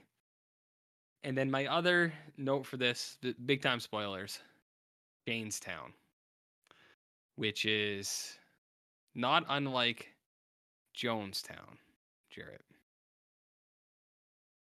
713 family meeting. As Vic hopes his immunity deal will help keep his family together, and Shane takes extreme measures to keep his pregnant wife from being charged with murder, Dutch finds he's a suspect in the disappearance of a teenage serial killer's mother. They didn't know what to do with Dutch in this last episode, is what I think this is. This last season. So the Dutch stuff, because I think this is the least important. All that stuff with the kid that Dutch thought was a serial killer. Uh, uh, he gets a call from the mother. He gets like three or four calls from the mother, and he goes, "Called me," uh, and she's like, "No, I didn't. You gotta go. Uh, You gotta go." uh, You, want to repeat what you just said there? What did they Uh, say which which part? on the call? All of the Dutch stuff? Yeah. Did Yeah. you get before I started talking about Dutch? Just the last, you know, five seconds before, or just completely went silent. Oh, okay. That part. Uh, so, so I I I read the IMDb description. You got that right? yeah.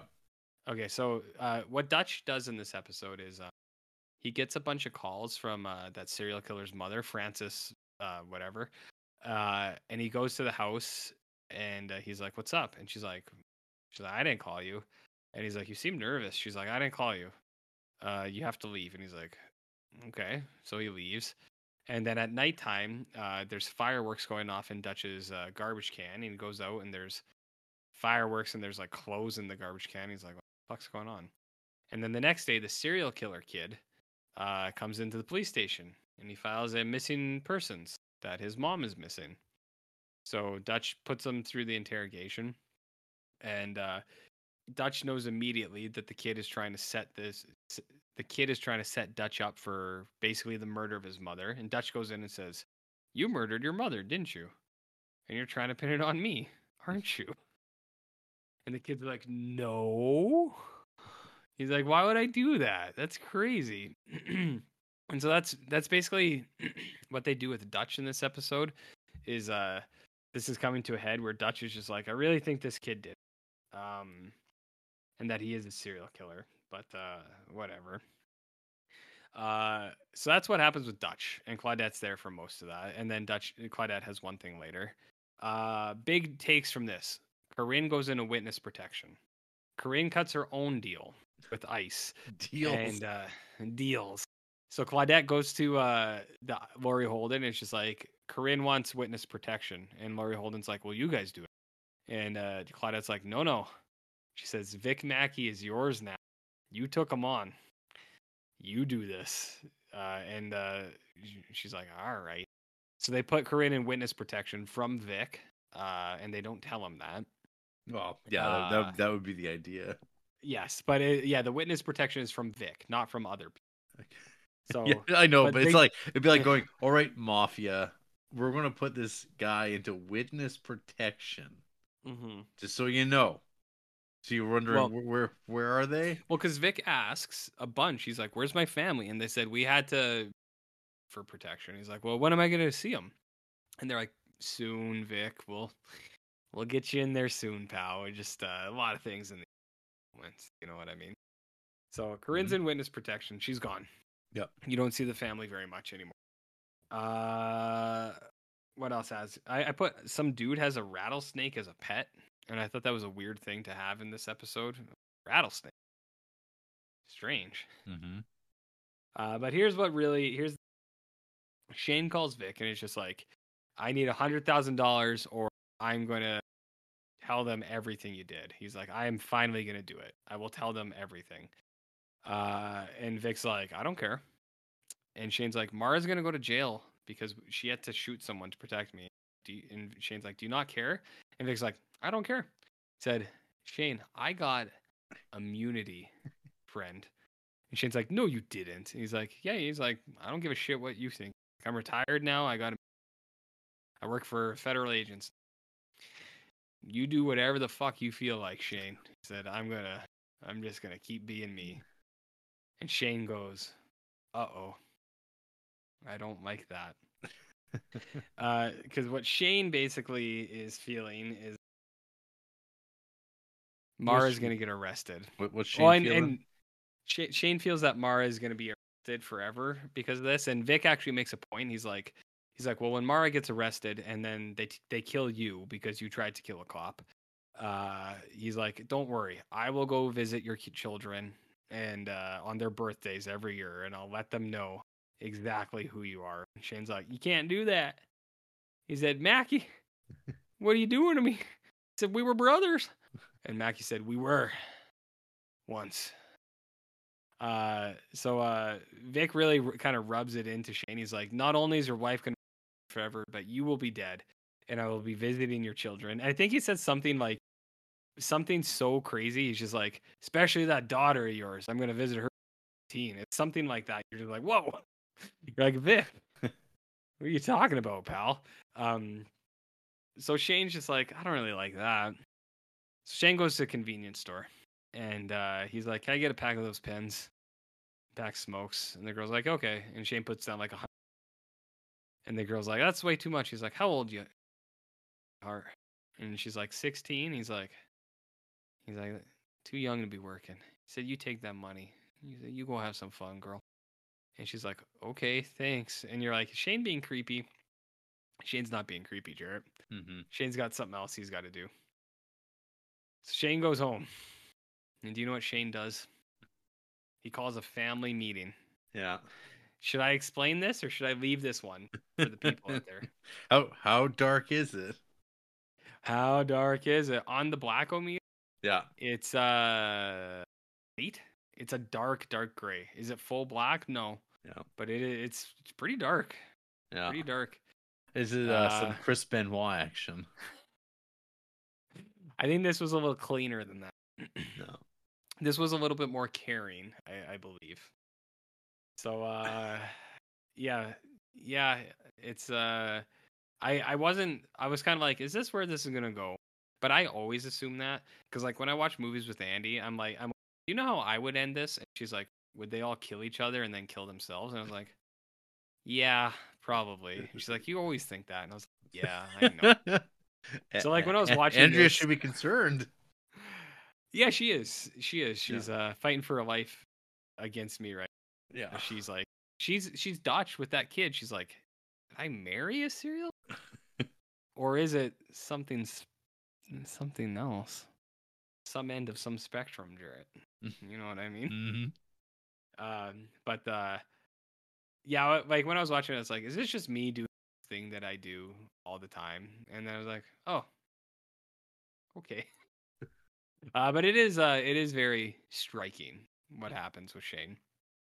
Uh, and then basically what happens is, uh, the federal agents hate Vic. They don't want anything to do with him. They don't want the like maniac law enforcement Yeah. guy working for him. they they want nothing to do with this guy but uh they do bust the cartel and then there's a there's a really fun like pan away as they're leaving where it's at it's him being in, uh, interviewed by the news he's like i was integral I mean, he's like this was my idea Yeah. he's like i approached the federal agents and you're just like an ass is veda After This Veda. asses Veda. Uh, you're like this guy. Um, Vic goes back to the barn, and Ronnie is distraught. And uh, so for an episode, the federal agents are like, "You can't tell Ronnie that we are going to arrest him." And they're like, "If Ronnie rabbits, it will void your immunity." And it's like, so even if you don't tell him and he runs, it'll void it. And there was this big thing like eh, midway through the season, Ronnie's like, Vic, what? He's like, let's go to the goat farm that we were gonna set up for. Uh, let's run away To the goat farm, Vic. You And and me Ronnie, in Ronnie's such a- Ronnie's such a good guy. He's just like, Vic, let's go. He's like, let's just run away. To us, they know. He's like, immunity's never gonna. And Vic's like, nah, just wait it out. Let's just, let's just wait it out, Ronnie. Yeah, read it, So- wait it out, Ronnie. So Vic goes back. Ronnie's still there and uh, distraught, and got him. And uh, Ronnie's like, "Did you hear?" So Claudette pulls Vic up into. Claudette's heard everything you said during your uh, immune. And she's like, "But did you know about this?" And she just puts puts uh, puts the picture of Shane and his family out. And she's like, "Did you know that this is something you did also?" And she's like, "You're the worst one ever."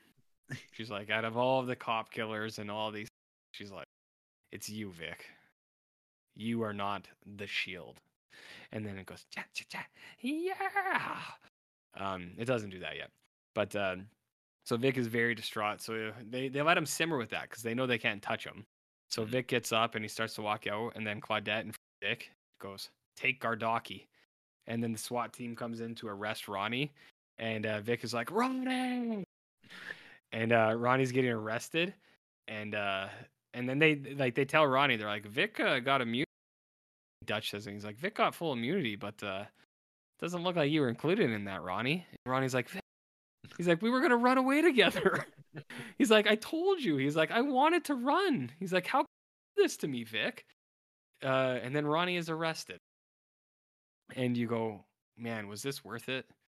And then Vic shows up the next day to uh, the ICE agency and he says, I'm ready to get out there. Uh, you just tell me what you need. I'm to hit the streets.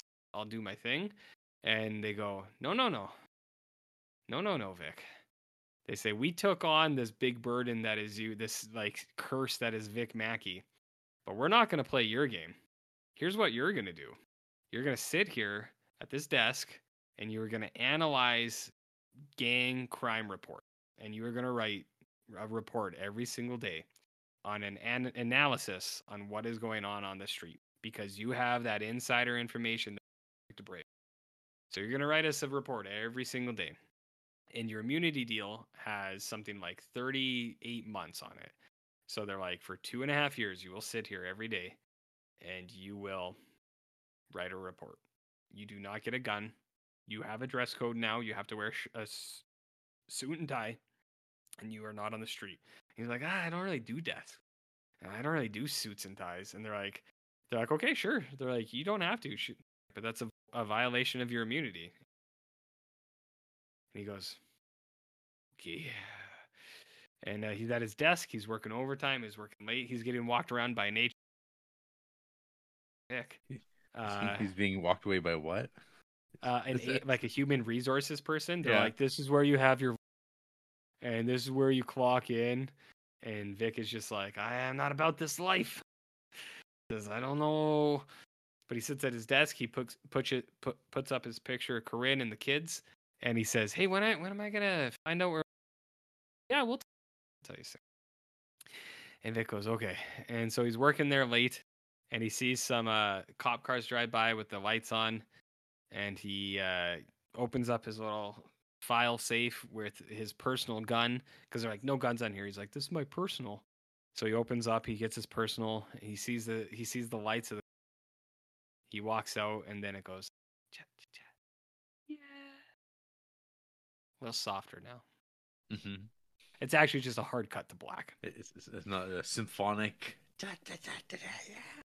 No, it's uh, it's just a hard cut to black, and then produced by Michael Chiklis, Mm-hmm. but then also created by those other dudes. Those other peeps. And Jarrett, that is the weird and wacky. That is the shield, The tale of Farmington. the tale of Farmington, and all of the things that uh, that come with that. Hmm. So, uh, how was it for you, Jarrett? You're the big shield boy. Living living through your uh, choppy Discord uh, recap. It's been, great. Was it pretty bad just now? Yeah, Yeah, it's been it's been a rough one. I don't know All time worst. Well, we'll we'll do a hard reset. Yeah, we'll start again. I think it. Yeah. Uh, I think it's the start episode one, season one again. Oh, of the Shield? Yeah. No start problem. reca- yeah, start recapping it. No problem. I'll hit it anytime you want. No. Well, the real Yeah. question though with RJ is, uh, how, how are you? Uh, are you a Shield boy? Are you, are I you a have recovered from Yeah. season three. Yep. Uh, I am a Shield boy. Yeah. Um, and here, here's what I say. I think I mentioned pod, but uh, I think you uh, mentioned it. Well, uh, there there was like times where I'd be like, ah, it's like ten, like in the summer, like ah, it's like ten. I'll I'll watch like an episode or something, and then it, it, it somehow was like two a.m. and I was like, what the. F-? It's like, did I watch like four episodes just now? I was like, how did that how that That's it- happen? That's its power. it is uh it is very draw the shield you could say many things but the shield is very like like uh they do hook you pretty which i think is like a procedural thing too like it's a well-made show uh is it also ridiculous uh, absolutely Absolutely. 100% i had no idea that it was show The, the, Uh, the, the, darkness that it would bring into your life. but it's like junk food sometimes you like i know burger king is bad and arby's but i'm I still want it Mhm. you know So- what i mean Oh, it's so bad. I still I still want No. that Arby's. So, Yeah. So that's all well and good. But um Excellent. no yeah, the the shield the shield is good. The shield is good stuff. Is it gonna be for everybody? I really doubt it. Uh, I mean, most But people, uh, I think if you're into police procedurals, it's definitely a, it's a like you, twi- you gotta twist. watch it. It's a twist. Yeah. It's a it's a must watch for uh, the police procedural uh, crew. So but, okay, um, if you were like, if it was a presentation to somebody, you're like, hey, which cop show from the 2000s should I watch? Should I watch The Shield or The Wire? I would ask them. I'd say, have you ever heard of uh, Happiness and Gummo? And if Mhm. they said yes, I would direct them to the Shield. Yeah. And I'd say, hey, do you like Disney movies? And I'd say, okay, go to the Wire. I don't think those people would like The Wire at all, though. No, they wouldn't. I was trying to think of like a a, a hard split between Gummo and Happiness. And I was like, I guess Disney, but No. okay, Gummo and Happiness is the Shield crowd. Uh, wha how would you describe the Wire crowd? I mean, The Wire's really good. Like The they're- Wire's they're, really they're both good. really good. Um, I mean, yeah, the, Shakespeare crowd, Uh, the Shakespeare crowd. the Shakespeare crowd, They, they might also be into Gummo. uh, the Kubrick crowd. Yeah, they just they might Perhaps. still. There's a crossover there. I mean, Yeah. yeah. I yeah, I mean they're they're both really good shows. Like I do like the the Wire. I do actually believe is that is prestige television It was without very- a doubt. Yeah, it's a very polished show, but I mean, there's uh, And, and it's that last- supposed to. that That's what it's trying to do. I mean, uh, for all its for all its uh, positives, I mean, that last season of Wire is not so hot. Yeah, I uh McNulty tracking, like pretending to be a serial killer, is like right. Yeah, Silly. season five of the Wire is a little. But I mean, season season three or four, the Ed System one, that one's pretty good. it's four. That one's good. I Well, I mean, season one, one, two, three, and four are all good. Oh yeah, one Wire's one very good. w- Yeah, one's once you let once you let the first season roll into you and you start going, oh. But I think so many shows are kind of like that now. Oh yeah. But when it yeah. came along, it was kind of like, oh, because then there's the the the fuck sequence that a lot of people really got excited over in season Mhm. one of Yep. The Wire, and then uh season two is the about about union politics on, on the docks. the docs. Yeah, Yeah. Frankie. Yeah. And Mhm. then you, got- I think it's season three, which is like the the Stringer Bell season. So yes. that's good yeah. stuff. And then season And then four, is is the about the system. is the Ed system which is like a great piece of television right there. Yes. And then season five is kind of like, oh yeah, well it all can't be Tying up. perfect. tying up loose ends.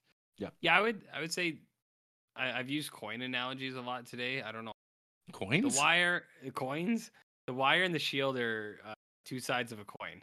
Where prestige caught procedural, you got the wire. Junk food, trash, caught procedural, you got the shield. Both very good. It's like going out for a steak and then getting like a bag full of cheeseburgers. I like both of those things equally. both of those things are exactly what I want.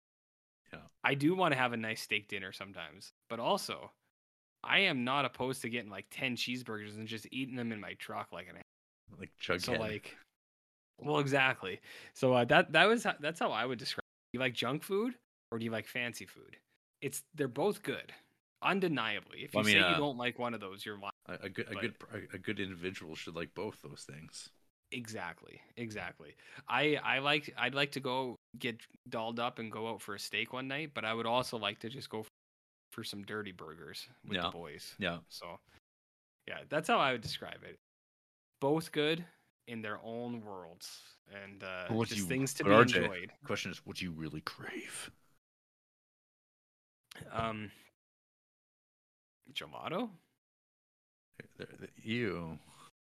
What was the answer you were looking for? it's like dirt, dirty burger. yeah, burger. dirty. Yeah, I mean it is the like I I do really like like having a baked dinner, but it's like I don't need to do. Mm-hmm. I would, but you know it's something I can do all the time and I can afford and it's easy. Bunch of dirty burgers. Yeah, so yeah, the what a wild ride with Shield. There, there you go, folks. It's over. You're free. Yeah. Until Jarrett gets a Paramount Plus account. And then not only will you have me be me discussing Oh, episodes. We'll lock that behind the Patreon, though. Oh, yeah, that'll be No, no, nobody wants that fucking Trek shit. And what people do? One person did. Yeah, Bill, Bill One person- Martin Yeah, and that's fine. is Steven's brother. Who? Steve's brother, Bill. The? No. The Bill the? You got any news for us? Fuck no. It's all in the Discord. You want news, go to the Discord. Where the scoops can be, can find out about how um, Batgirl directors believe Brendan Fraser gave an Oscar-worthy performance in shelved DC movie. Of course. Or my It's favorite like- headline: Spider-Man Three is an anti-hero superhero film. Actually, Isn't that the best movie uh, news resource? That website? Isn't that hey, the best one? the the the Writers Guild's just going to be getting back to work maybe here soon, and then I still believe those writers were working this whole time, except for like the Marvel. They're they're working on passion projects this whole time for sure. potentially They'll have nothing but scripts or not, or nothing maybe they've just been picketing. They've been picketing, and then when they go home, they go watch uh, I don't know, Dirty Burger shows. Oh yeah, those guys love trash TV without Yeah. a doubt. Absolutely, Without a doubt. Yeah. Yeah. Well, maybe they'll be able to afford food again that the mm, Rock doesn't buy for them.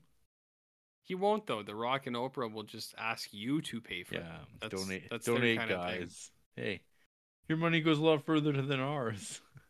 That's that's what they say. They say, "Listen, guys, we're gonna set this up. That's what we'll do." It's And a tale as old as time.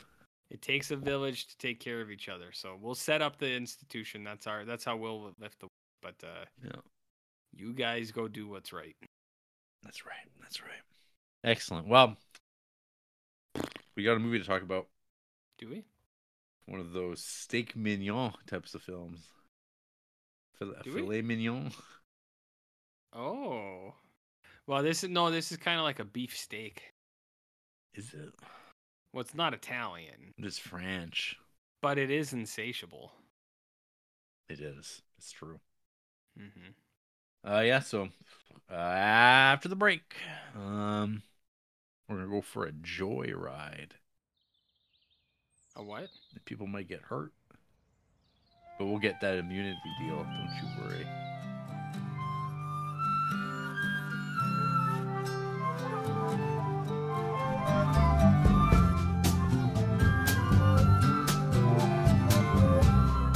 Up in the morning, it's on the downs, and little white clouds like a gambling lambs. And I am breathless over you, and the red-breasted robin beats his wings, his throat it trembles when he sings. For he is helpless before you, and the happy hooded bluebells bow fell down, A heavy by the early morning dew. At the whispering stream, at the bubbling brook, the fishes leap up to take a look, for they are breathless over you. Still your hands, still your heart, still your face comes shining through, and all the morning. And we're back. This is the Criterion Creeps podcast, and tonight we're talking about Breathless from 1960, directed by Jean Luc Godard. Mhm. No tagline for this film, RJ, but a Mm. synopsis from Letterboxd. A small time thief steals a car and impulsively murders a motorcycle policeman. Wanted by the authorities, he attempts to persuade a girl to run away to Italy with him. That's Okay. the movie. Okay. Sorry, James. Yeah. you know you know about Breathless? You have you seen Breathless before?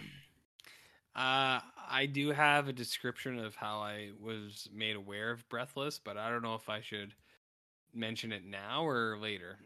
and you could bring it up right now. so I got Breathless uh, by John Criterion. Um, or what I mean is I got John Criterion by Breathless. So, uh, you know, early days before we started this podcast, and uh, Mhm. it was kind of like uh, Jared's like, I got like eight thousand Criterion movies. I was like, oh, that's cool. I got like ten. Yep. Uh, I was like, I got like ten of them, and uh, one of the ones I owned that I got from one of those uh, sales Mm-hmm. um, was Breathless Yeah. in the nice orange and black case, and uh, in in a, in a time when you would have spent money that you spent earned real a movie like Breathless. hard earned money. At the time inflation wasn't as bad so i believe the blu-ray that i got on the half off or whatever was like 25 bucks maybe. Something Yeah. like that right? So uh, i got it for 25 bucks. And uh, i had it and the reason i bought it was uh, you know like a young chap you cruise the criterion website you're just Yeah, like hey what's yeah, going on on here You tip your uh, flat cap a little bit. you go mm, mm, you say Yeah. what kind of high uh high artisan cinema is Have a- on this uh, have have a have a pull off the old vape pen. you went had a pepperoni bent your fedora and uh yeah you cruise and you go uh what's what are the kids watching out there what are those guys watching and uh uh you know breathless gets talked about quite a bit Some and uh some many even say that this is uh, one of the best films ever made. i'm ever sure made. they do i'm sure they do uh, À bout de souffle. Abu, oh. Uh, I only ever see the uh, the links to the new French or French New Wave, but uh, I'm sure there are a lot of people Mm-hmm. that this is the best movie ever made. Um, so I bought this thing. Yep. I did not watch it, and then we started this podcast, and I continued not to watch it. As many people know, once we started this thing, the thought of watching a Criterion movie out of order, not even the order, but like the thought of watching something and then having to watch it again, potentially years later, didn't seem like a nice thing. Mhm. So I'd never watched it. And then the the farther and farther we got into this Criterion gambit that we're on here, uh, the more and more I was looking Less I was not looking less forward into watching this thing. The more and more we watched, I was like, I see this thing on my shelf, and I would go, "Breathless is coming." Imagine a world where this was Spine 12. Uh, It's entirely different ballpark, uh, like game. My viewpoint, your viewpoint, could have been entirely different. And I Oh, don't I- even know what you think of this movie yet, and you don't know what I think. But I'm just saying, it would have Yeah. been a whole different world. Okay. It would have been international and potentially global if uh, some had asked. But uh, yeah, this thing's been sitting on my shelf laughing at me for seven years now. And uh, I think it was like a month ago. You're like, Breathless is coming up. And I was like, Breathless. Son of a bitch. I, I want to mention, RJ, that uh, you did miss an opportunity to watch a 1980s remake of Breathless. I didn't miss an opportunity to the, to do that. I chose not to do that. What, what have you got against uh, Richard Gere? You know what I got against Richard? Gere. You know what he did to me. I'm not Oh. going to repeat it. Okay. He knows what he did, and you know Uh, what you did. the mat that matter is closed. It's matters closed. Did you watch that movie? There's an NDA. I've seen the movie before. I didn't watch it this week though. Oh, okay. Is it called Breathless? Yeah, from 1983. the American made or American. From American Amer- made? from America. Who is uh, the lady in the movie? Can't remember. Uh, I bet it was uh, someone like your uh, no, Susan it's no Gene Sarandon. Seberg. I can tell you that much. Oh, did she have a short haircut in that film? Valerie Or, uh, Kaprisky. Oh yeah, Valerie Kaprisky. Uh, Sure, the, the, the, the, the, pixie haircut. Yes, the pixie. So French. So Oui. French. Oh we. Oh. Uh, So, yeah, no, it's, it's uh, if I'm looking up the photos. No, no, she does not have that haircut. Yeah. it's Okay. uh, it's it's an '80s do. Okay. Okay. It's not a bad haircut. It's just it's not the iconic. There's, there's a reason why uh, people don't talk about this movie too much. But hey, or the the the '83 remake. But I've seen it. It's fine. Um, Yep. but we're not here to talk about that. We're here to talk about Breathless. Yep. Um, so if you check out um over on my letterboxd, um, I've got this movie tagged up. There's a lot of tags for this movie. It's on a lot of lists. I Uh, also noteworthily, this film. noteworthily, it is um, on uh, Roger Ebert's great films list. It was in my first introduction to it would have really been Danny Peary's cult movies list, and uh, this is back to back uh, first feature films by uh, by filmmakers in black and white because we got this this week and last week we had Mala Noche from uh, Gus Van Sant. What about Oh. next week? theme thematics. Uh, next week, Days of Heaven, baby. That, that's that uh, that's got Richard feature? Gere in it, and Yeah, uh, and that movie is really good. It's local, is why it's so good. Yeah, well, yeah. Well, we'll talk about that next week. Yeah, Next yeah. Next week. Yeah. Yeah. So, anyways, Breathless. Uh, spoilers. How I feel about Breathless, the same way I feel about Seven Samurai, Interesting. Yeah. Interesting. where it's like, Interesting. uh, it, where I'm kind of like, eh. It's like I don't know. I, I've I've never been caught up in Breathless. Even uh, if we had watched this in 2016 when I watched this Mhm. last, uh, it's been never a movie that's grabbed me uh, all that much. Okay. And uh, I I actually don't have this criterion at all. Uh, I, I, could have lent you mine. Well, that's okay. No, I have. And so this is the thing about my review, talking about what is a scumbag, because that Mm. word does not appear in the version that we watched on the channel or on. I'm, Oh, not, okay. I'm not sure if you watched your. Uh, finally, you watched your Blu-ray. I prefer not to say. I, I cannot recall. Okay, so because it doesn't have uh 1.5 speed, RJ. Uh, I cannot recall. I'd prefer not to say. Uh, so I own. I watched the my, well, my original copy was the Fox Lorber Region One DVD that came out in 2001. That is the copy of Breathless which I have. Okay. Uh, and in that, at the end of the movie, um, when uh, Michael uh, calls her, says it's disgusting, and then uh, Patricia asks, "What did he say?" And then the the dude goes, "He said you're a real scumbag." And she turns to the camera and goes, "What's a scumbag?" And that's that's where my review comes from. Is the in reference to the 2001 translation Wow. of this film, which was what was what was really said? Well, now it's about uh it makes me want to puke. Yes. Okay. That's what the Criterion Channels was. Was Yeah. he said he you make him want to puke? Yeah, but not not the version I recall now with my reference to a scumbag. Not that you recall. Yeah.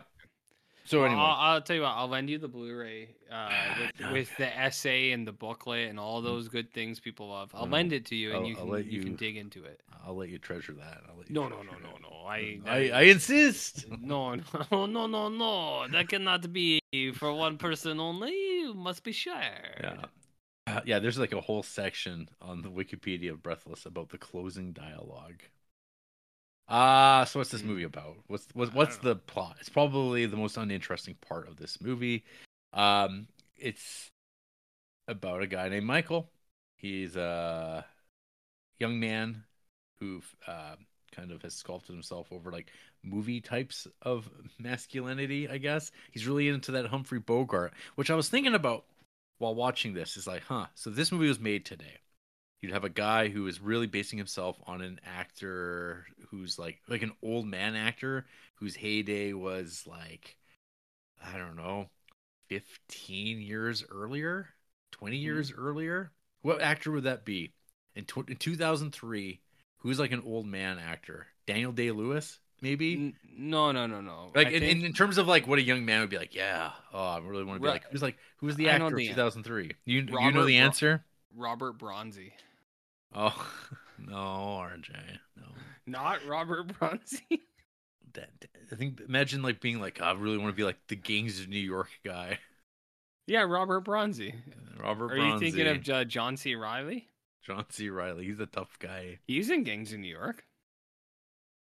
Or being into Tom Cruise, I guess. Like imagine some guys like I would be Tom Cruise. Yeah, but there are okay. people who do that. They do like uh like Tom Cruise cruises. And then they they wear like the aviator glasses. Tom Cruise, Cruise, And they- uh, Booze and they, Cruise. and they- yeah, and then they pretend to be uh Top Gun, the Maverick. yeah. They have it's like a Maverick thing. I mean, that's what I assume this would be. Is this guy who's like, I'm gonna be like Maverick, yeah. and then they all they do is quote Tom Cruise. Imagine that guy, and you have Michael. Oh, I'm imagining it. Yeah. So, anyways, he also steals cars. Um, so the movie kicks off in Marseille, which I knew a French guy from Marseille who uh, wound up living here for a while. Uh, Did you? We called him Frenchie. Wow. Uh, and, and he wanted to go by Frenchie too. I doubt it. He, he peculiar fellow that John. Anyways, he talked about uh, Marseille and he said it was a real shithole. Hmm. Um, I I don't know where he lives now these days, actually. So, anyways, I think of that because it shows up in it shows up here a little briefly here. It shows up in French Connection, so I always go, "Oh, Marseille." But hey, Michael, he's Mhm. uh, you have this like bit where he's driving down the road and he's like kind of singing a little bit, and you're like, "Oh, is this some Godardian uh, antics?" Ennui? Where there, there's there's not going to be there's going to be some uh, it's like the credits of a film that you're watching of Mhm. him he's singing the song but you're nope nope there's a score there's a real score and you get his ongoing commentary of driving down the road talking about picking up hitchhikers um, and then deciding against it he's verbalizing a lot and then eventually he runs a um, uh, a police stoppage and he Mhm. blows through it. Some motorcycle cops come chasing after him. He pulls off uh, there's a problem with the car engine. Of course there's no key in there. Mhm. and one of the cops doubles back and they find him and the guy just and he produces a gun shoots the cop dead. And it's with some jump cuts. That's what yeah. Blast him. blast him blast him. So Mhm. he goes running through the field and finds his way to paris. Oh, well, what does he do in Paris? well and that's like the first 10 minutes of the movie. You're like wow this pace is never going to relent. So anyways he gets there and he starts like looking for uh his his girls that he's got Mhm. all over the country you're, i'm sure. Um he steals some money from one uh dancer. I think she's a dancer um he swipes her money off of her he takes off and then of course he hooks up and finds um uh patricia uh, played by Jean Seberg. She's the one you see on the posters and all the images and stuff like that. Uh, she's an American in Paris, and she's Mm. um, I don't American know, Werewolf in Paris? yeah, like kind of like it. Okay. So she's a student and she wants to be a, a journalist, and she's Mm. Working for the New York Herald Tribune, uh, selling papers on the boulevards of Paris. And anyways, Mm. so like these two have some like uh they've they clearly have hooked up before. Uh a lot of these Yeah. ladies they're all into the bad boy of this guy. Oh. Why? I, I don't know. I, I don't I'm not exactly sure. It's kind of like how people say they're into me as the bad boy host Yeah. of this podcast. It's, it's it's the confidence, RJ. It's all about the confidence. Who do you know more confident than this guy? This guy. Right here. Yeah. You know about this guy. So yeah. anyway, he's um hitting her up and there's a lot of walking and talking. Yeah, yeah, yeah. I'm a big fan of walking and Yeah. or talking. hmm Yes, indeed. Uh, so anyway, she's kind of like non-committal on this guy. She sees him as sort of just like you know a bit of fun. Um, there's this other guy that she's also seeing that uh, she has not consummated uh, their relationship. I guess He hasn't done what? consummated. Okay. Yeah, uh, which because the guy he's just like, ah, we will, we'll get around to that, my dear. Mm-hmm. You, you know about the French, RJ? The I know about the French, but do you? Mm. I, I maybe not as well. Have you been I- made aware of them? Um, but with this film, Mm-hmm. with this film. So, anyways, we get some uh some Godardian action where a good like I don't know third of the movie uh takes place in a room Mm-hmm. with this couple hanging out, chatting. mm-hmm. Um, it's the Godard that you know and love, and if you like that, there's there's a bit of that in here. They converse. She she talks about how she's pregnant. Mm. Um, he pretends to strangle her as a game to make her laugh. Coupley things, Classic. coupley things, RJ. Classic. Um, but it's only a matter of time until she, uh, she finds out that Michael is on the run for killing a cop. Uh, Mhm. we we get the uh, little Hitchcockian reference of Godard showing up in his own movie, and you're the idea is he's looking at a newspaper clipping of this like I don't know glamour shot of the actor. And Godard's like man on the streets like looking suspicious over at this guy wearing a, a, a fedora and sunglasses, and go, oh yeah, that's the guy. I seem to. That's movies. That's movie magic. Yeah. Uh, there's this uh, detective who's looking for uh, Michael as well. Who, when he first appears, this man's got like the, the worst suit you've ever seen. Describe it. It, it's it's shabby. It is a shabby outfit. Okay. He has a completely better one uh, in the next scene he appears in. Okay. For some reason, Uh, it's movie magic, Jared. It's uh one of those It- things. it- Uh, it is indeed movie magic. Um, we we do see um, uh, Patricia do do go on uh, assignment. She does some interviewing with uh, I don't even know who it is. This like this deep voice man, like, mm-hmm. and I don't know commentary. It, it seems very European, and so Anyway, Explain she she bails. She she's she she gives him up to the cops. Mhm. and uh, she feels bad about it. Uh, he runs away from the cops. He gets shot in the back. He goes quite a distance with the clearly being shot in the spine, um, and then he like collapses perfectly in a crosswalk, Mhm. and, and that's where we get the end of her running over to him, and he kind of like closes his own eyes as he dies. Um, We've all been there. it's all it's all with a wink, you know. It's Yeah. about the love of cinema. Yep. Uh, but and that's that's the plot. Crime doesn't pay. I heard you watch it for the plot. That's what you. That's what you watch it for. I don't know. People watched this back in 1960, and it it blew their fucking minds because movies simply didn't exist this way. This movie was, uh, uh, I don't know. It's young people in love. It's this is the up and coming youth youths uh, being projected into a, a real uh, space uh, on location, uh, talking about contemporary things. Uh, it feels un- incredibly unscripted. It, it, it isn't like I don't know traditional dialogue in a movie. Mm-hmm. It's just it's just these two people hanging out, um, very contemporary, and it's like oh with, with this weird trappings of crime over top of it, uh, and it's like so uh, kind of dumped onto it, like it's, it's like a joke. They Uh, they did what to it? It's dumped on top of it all. It's Oh, like okay. the, the the framework is placed over top, RJ, of uh, Okay. the, the the crime gangster story, um, and it's like, oh, who cares about that? This is the way people live. This is about life. Cinema. It is vital. It is the It is life. it, it, it, it beats in you. You can must let it out. it is cinema. Like that. No. Okay. Tell me more about French people. French, the French. I Mm-hmm. don't know.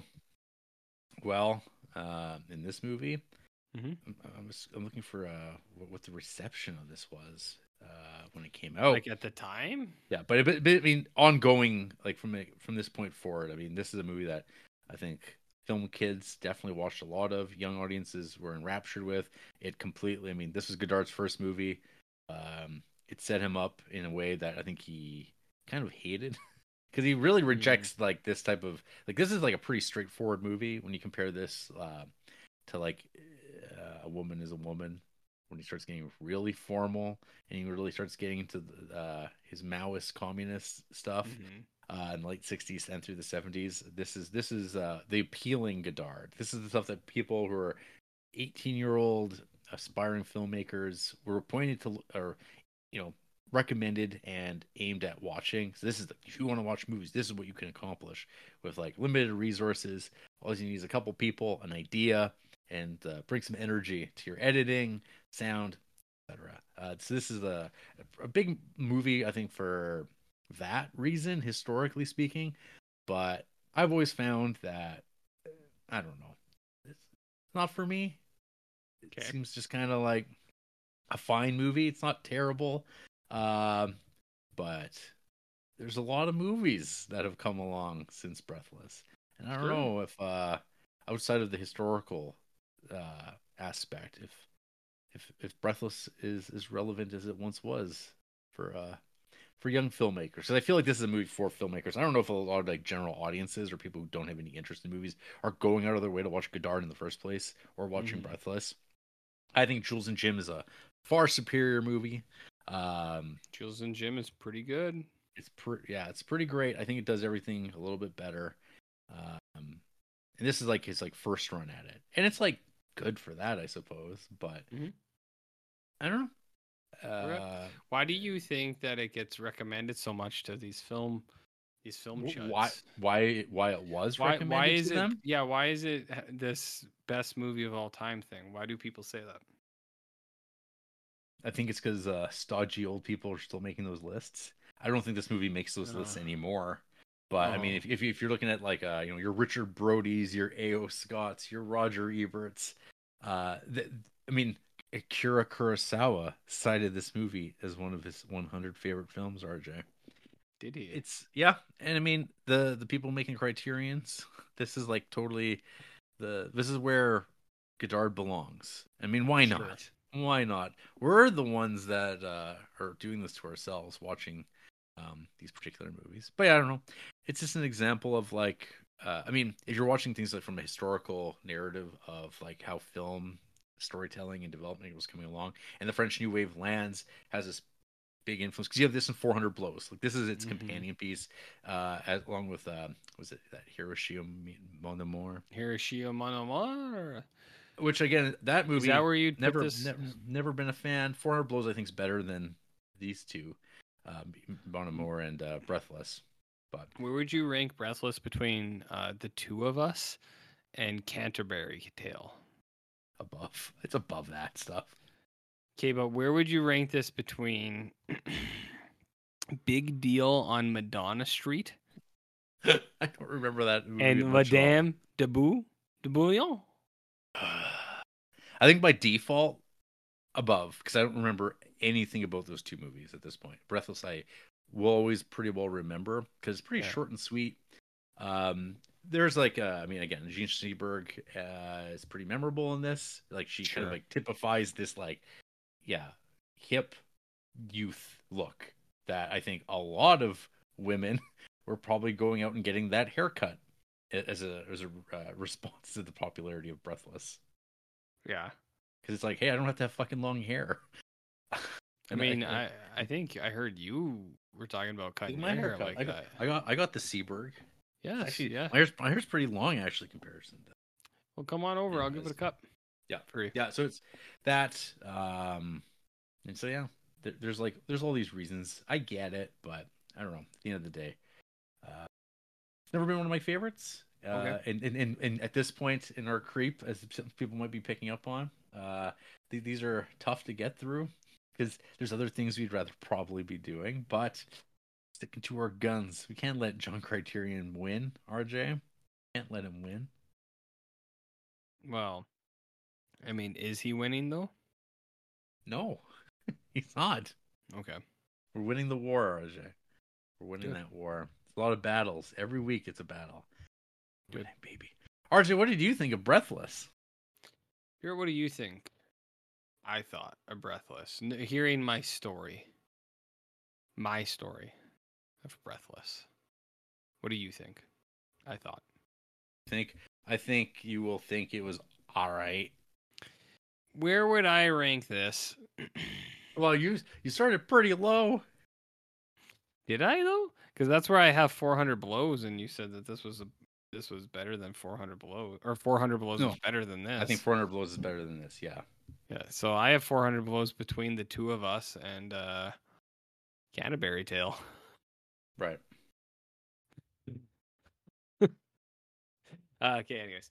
Um so my point is this movie's been haunting and laughing at me for like 7 years and uh every every single time I look over there, I was just like it stands out so much cuz it has a very striking orange and it looks like Tiger Ice Cream. Tiger Ice Cream. It's uh, orange and black stripes. It's very um it's a very striking case, Jarrett. So uh I see it every week when we do this podcast and it's it's taunting me. It's always been taunting me. So I threw this on. Did I have this at 1.25 speed? You bet I did. You bet I did. 2.5. 1.1.25. Okay, there we go. 1.25. One point, not two point. I don't know. Like, like, I didn't even. That's the, they didn't even. They haven't even invented 2.5 yet. I don't know if two point. I don't know how fat. What is the fastest on Criterion Channel? Is it 2.0? Two. Two. Yeah. Okay. See, and this is what I've said for a long time. The fact that there is a speed toggle on Criterion, they know. They know. They know. Um, anyways, I did have it sped up. I think this movie is fine. It's. Yeah. I don't dislike it or anything like that. And Sure. I, you and me are gonna, if we still post it to YouTube, and we both said that we thought Breathless was fine, I know we would get torn apart.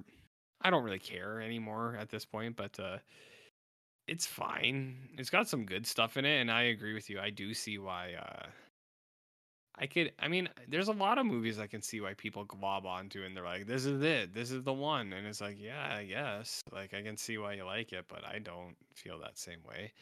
Or it's a different movie and they have that same opinion and I'm still like, yeah, I guess.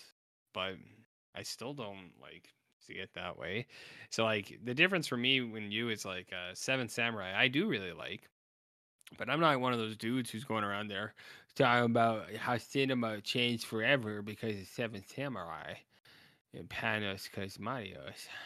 I don't know if he feels like that about Seven Samurai, but right. I just thought I just thought I'd throw that out there. Um yeah, I don't know. Like there's so much t- uh, it's one of these one of those movies that is so heavily uh talked about that um some people they're going to feed into that and really really get a lot out of it and some people are going to go in and just be like, "Oh, I thought there was going to be more there to that." And uh, I'm kind of in that camp. I was like, I thought it was just fine, but with all of all these things people talk about for breathless and breathless and new French new wave and all this shit, I was like, I thought there'd be more to it. Like I do, I agree with you a lot. Uh, Jules and Jim is a phenomenal movie. That movie Which- is incredible. I don't think I need to actually double check. Is that Godard or is Uh, that is that? Godard? I'm like, wait a minute. It's French. Is the Wait, no, it's true. Well, you know why? Because it's Truffaut. okay. Okay. I- Okay. Yeah, it's not yeah, Godard. No, so, but so the so the best, yeah. So I was gonna say, I'm like, I don't think that's right. And then, um, no, so Godard's best movie for me would be, oh, what's it called? Uh, blah blah blah blah blah. Jesus, I'm just trying to find his biography. Cheez-Its. Jesus. Just go. Just pull up your Um, friggin' letterboxd. Go go click on the movie you just shit. watched. Shit blurs for me because you know, woman is a woman is 61. Breathless. So the movie I was thinking Oh, of was yeah. the, the, the latter day I was thinking Kiera about was again, the movie I was thinking of was two or three things I know about her, which I do like, but that's kind of like what I was thinking of when I said a woman is a woman, which is this next movie. Mhm. I like to live is good. Okay. Um, What about Tout va bien? Pierrot Le Fou, actually, Mhm. uh, probably a, one of my ones.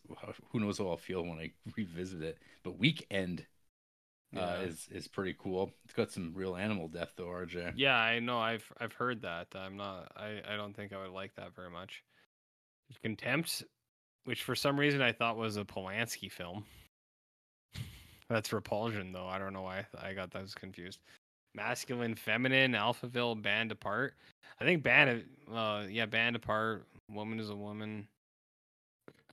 Fuck, we've seen seven true Truffaut films.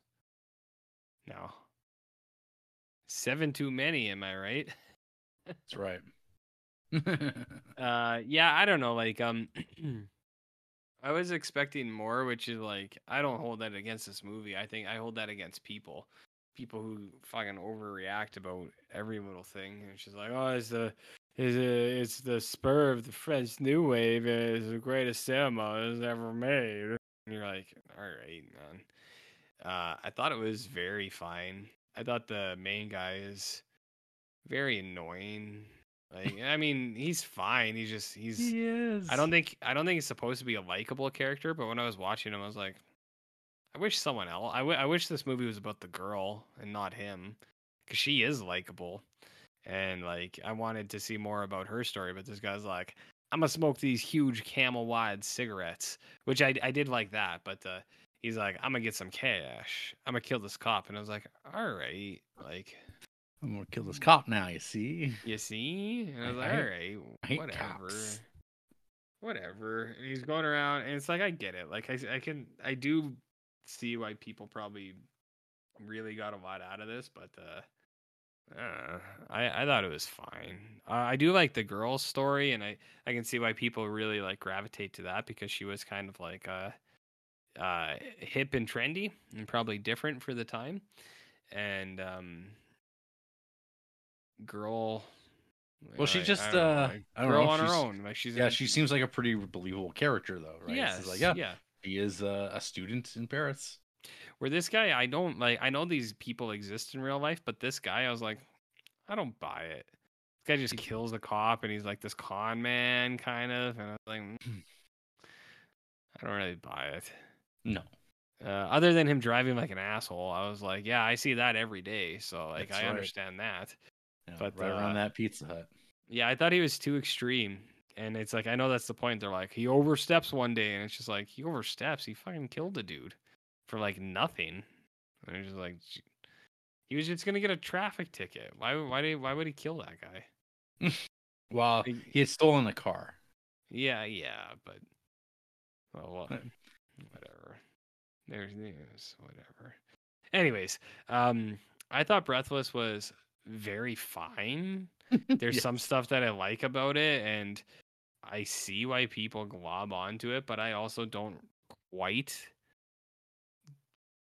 know why. And that's why I asked earlier. I was like, why do you think people love this movie so much? Because I definitely don't. I'm gonna put this under General Idi Amin uh, uh, Dada because I I think that's a better movie. I'm fine with that. Yeah, but where does this fit between Three Women, Contempt, and Chasing Amy? Or Big Deal on Madonna Street? I don't know if this is better than Armageddon and The Rock. you know what, RJ? I'll I'll let you make that decision for yourself. I'm I d- I'm fine. I don't I'm fine. I'm fine with either option. Yeah. What if I put it right in between Armageddon and The Rock? I- Now, I know if uh if, if Joshua Fraser was still listening out there in the world, and he might listen to this episode, he'll Just be 'cause so he'll be so mad. He'll so mad. I say, "Welcome back, pal." Yeah, It's like you fucking- never what- left. You you fucking you fucking people. Mm-hmm. So- Say, I'm knew I left this podcast for, for a good reason. reason. For good reason. There, there you go. Yeah, We're not- I, I, I'm happy with my choices. No, we're not hard for Godard. I don't know. I'll take um Truffaut over Godard. I'll take Jules Verne over Godard. Jules Verne. Hey, Not- hey, he was is- French. And this, not as good as ET. I gotta tell you.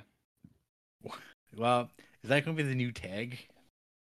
Uh, it could be if you wanted it to be. And starting with, uh, I think, Mala Noche. Oh, it started with my own private Idaho. is where where the the origin was actually. Yeah. Well, now now it can come full circle and br- bring it out to Mala Noche. But just when you're watching a Well, Gus Van Sant how many film, star- you how many really star- feel it. How many stars is an ET? For me, Yeah. ET is like a four, four and a half. But uh, I really, the, when I watched it as an adult, I really bonded with it because uh, uh, I got a real animal testing vibe from ET, and uh, it, it hit uh, on my personal connections. So I don't know if that's going to strike with other people, but I do think ET is a Word. good show. So, anyways, Yeah, E.T.'s okay. It's, it's better than Breathless. yeah, it is better than Breathless. I could say that 100. percent No. Any good quotes for this movie?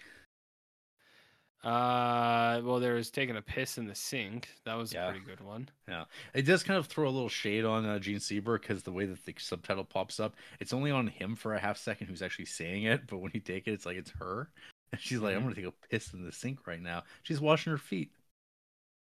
She was washing her feet. Yeah, she was washing her feet in that little that weird sink. Oh yes, and- yes. And he was asking if he could piss in the sink. Mm-hmm.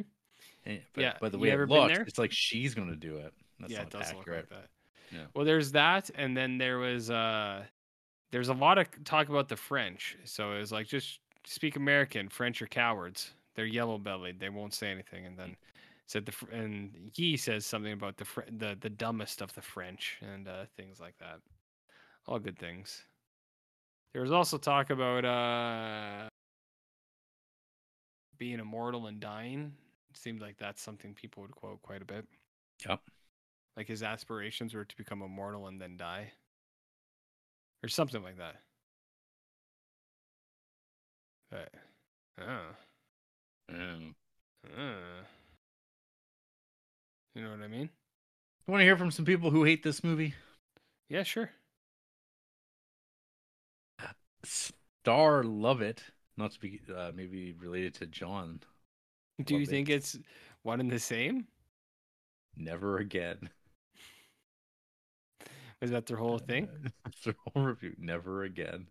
Uh, they Uh, only they, they have uh, only logged a few movies. Uh, 417 in their uh, letterboxd life. They have like a Michael Cera Jesus going on in their avatar. Yes, there is a Michael Cera Jesus. But there's one thing I do really like in their location on like on Letterboxd has where you live, like a pin. Their pin is under your bed. Your your bed. Under your bed, and I like that. Favorite films, these are things I don't know if we've ever come across. Brick, which is a good movie I like. The Love Witch, Dead Poets, and Run Lola Run. Dead Poet Society. Yes, yes. That's those are words. And That Run Lola Run. Yeah, you remember Run Lola Run? I do remember Run Lola Run. It was uh But You see yeah, this it was, it was a little, little too slow you for see me. you see this shitty little review about Terrifier though. Yes, I did see that, and I Um, I, I, I wasn't even going to draw attention to it because it's wrong. It's Yeah, wrong. I caught it. Yeah, well, what i- the review is that they can tell that it's fake the the gore, and it's like, well, what do you want them to do? Fucking cut a real body in half? Like, Hmm. what do you expect? Hey, what about this? We got Kristoff. The film didn't have any plot. It was just Belmondo pleading for sex. Accurate. That's the thing too. Like, this dude is so horned up. It is So uh, horned up. unbelievable. No. Unbelievable. Hey, this guy re- watched Breathless pretty recently, Oh like shit. in the last month or two. Oh, it's another 300 film account. Okay. Here's So new, another hey, weird- there's always new people. And then there's Yeah. What were you gonna say? I was gonna say another weird medley of favorite films: Vertigo, All About Eve, What's Eating Gilbert Grape, and The Talented Mr. Ripley. Huh. Bizarre, That's that goes places. That bizarre. Yeah. Uh, we got Rick Boy, Oh, half a okay. star. Bro said, "Shut the fuck up and pull your toes out." Fuck this movie. Barbie, Apocalypse Now, Funny Games, and The Thing. Okay. It's uh. Oh, here's strange uh, night. Heckle Dawn, half Oh, a star. yes. Got about 15 minutes in before I had to give up because I could feel myself getting angrier and angrier. None of this means anything to me. Is one of the craziest. Uh, there's more. No, uh, then the the rest of it is people just like people don't like Huh. this movie sometimes. Two hundred and forty-six thousand people have logged this movie though, RJ. Well, let me tell you about Peckledon though, because uh, uh, we this is a rare thing that all of the people who hate, none of them have a shared favorite film, which is usually the weird trend. Person likes Akira, Hausu, Battle Royale, Belladonna of Sadness, which is a weird one. But the thing I really want to highlight is they're just watching all of the Superman Yeah, films. Yeah, they are. So uh, they might give Super May a glance. That's right. But uh, they gave a heart to Superman three. They yeah, like true. it more than Breathless. Hmm? Maybe- Did you see yeah. the review from Volvid Tune? Cock Sickid Sickidem. That's pretty good. Okay. Cock Sickledon. I see it now. Cock Sickidem. Oh, this On- person half starred Interstellar and five starred Call Me by Your Name. One of the worst takes I've ever seen. okay. So I just saw the next page. There's uh here's a series of them. Fuck off. I'm so glad this movie is over. Fuck this movie. What, what a fucking snooze fest. no wonder it's called Breathless. Everyone in this movie is a walking cadaver. I, I, I like that. I guess. That Uh, that one's pretty funny. uh, fucking hated this movie. Sorry, Hernandez. Aw, poor Hernandez. It's probably his fave. Um, we got God, I hate the French. I'm so sick. I'm so sick of pretending these films I have to watch for uni, uni are good. Can't do it. Nine year old me done better editing using Windows Movie Maker than Godard did with this shit. I think he just hates cinema. He hates art. He hates good anything. All right, there. yeah, Jim. that's that's too much. Uh, but that's more. Uh, that's see. That's that's the, the worst is like I could make this better with my phone. You're- I mean, nah. Uh, This is 60 years ago, so fucking relax. But I do really like a, a review. I think is very valid. Is God, I hate the French. That's Uh, uh, incredible. I, I've next page. This movie fucking sucks and it's so boring, and I don't care what revolutionized cinema or invented jump cuts. It made me want to jump off a bridge. This is a pretentious, mind-numbing mess. How the fuck are people giving this movie five stars? This shit fucking sucks. Uh, I love I love when people say fuck. fuck. I think a newborn Mhm. baby can make a better movie. See, that's where you lose me. Okay, Yeah. so he wants to fuck. Who gives a shit? Maybe I have to watch this again some other time. It's like, nah, that's true. Yes, Another shitty. insatiable. And then Sarah says, another shitty movie by men for men. Breathless. You give me a headache. Uh, oh, there's one here. Here's um that cigarette never left his grasp though.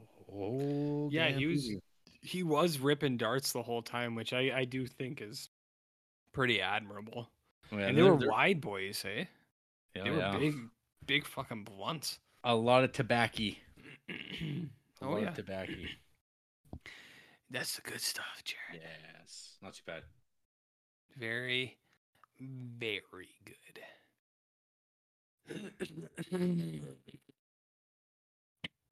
Sorry, I had to clear my throat there. Friendo. Do you know about Um, friendos? I do. I do know about Yeah. friendos. Any final thoughts on Breathless? I think we've given Breathless more than enough attention. People love it. They're sex criminals. That's fine. You do your thing, whatever. No, Uh, it's inoffensive. I, I, no, but- there's nothing. There's nothing Yeah. bad about it. It's just not not for me. Yeah, it's not. I'm not going to be reaching for Breathless anytime soon. With the with Yeah. remainder uh, years I've got, be that You you give me months? a- be it 50 years. I don't know. I'm not. I'm not watching this again. It's not as good as ET, but I also think it's not as good as. Do you remember last Creeptober when we watched, uh, or maybe it was the year before when we watched uh, Exists, the uh, the Bigfoot found footage film? Yeah, Eduardo Sanchez. I think that's better than Breathless. it doesn't have a fucking sick ass Bigfoot chase and dead little big deadfoot babies. Bigfoot running Air- air- 30 miles an hour. Yeah. No, it doesn't have that. And It doesn't have any of those. It doesn't have any of those things. That's what a good movie is. So you, Godard, Truffaut, whoever you are, whoever made this movie, whatever, just uh, put big, put Bigfoot in it next time. Uh, good stuff. Yeah. Uh, Bigfoot. Classic. Classic. Yeah, I don't know. This movie is fine. It's fine. Yep. Cool. Cool. Well, after the break, Mhm. um, we're gonna get spinal by some cops. Cigarette dangling from the lips. Hmm. Mm.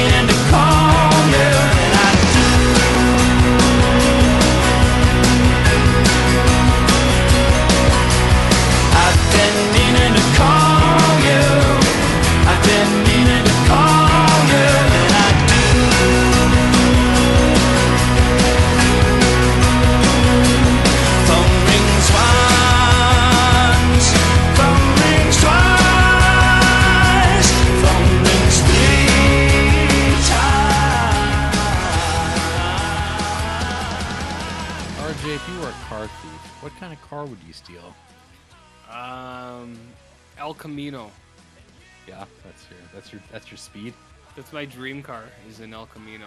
Do you know how cool El Caminos are? El Camino. Business in the front, party in the back, man. The mullet of cars. Oh. Some some used to say it was the El Camino of haircuts. I'm gonna start saying that. Give El Caminos the credit. Mullets don't deserve it. That's right. You can Yeah.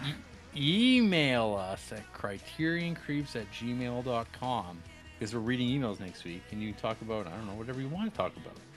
Or you could talk Um, about no. We're on. Instagram. We're on Mm-hmm. Facebook. We're on Letterboxd. I'm Jarrett Duncan. He's Barn Loaf. And hey, starting Sunday, it's Creeptober.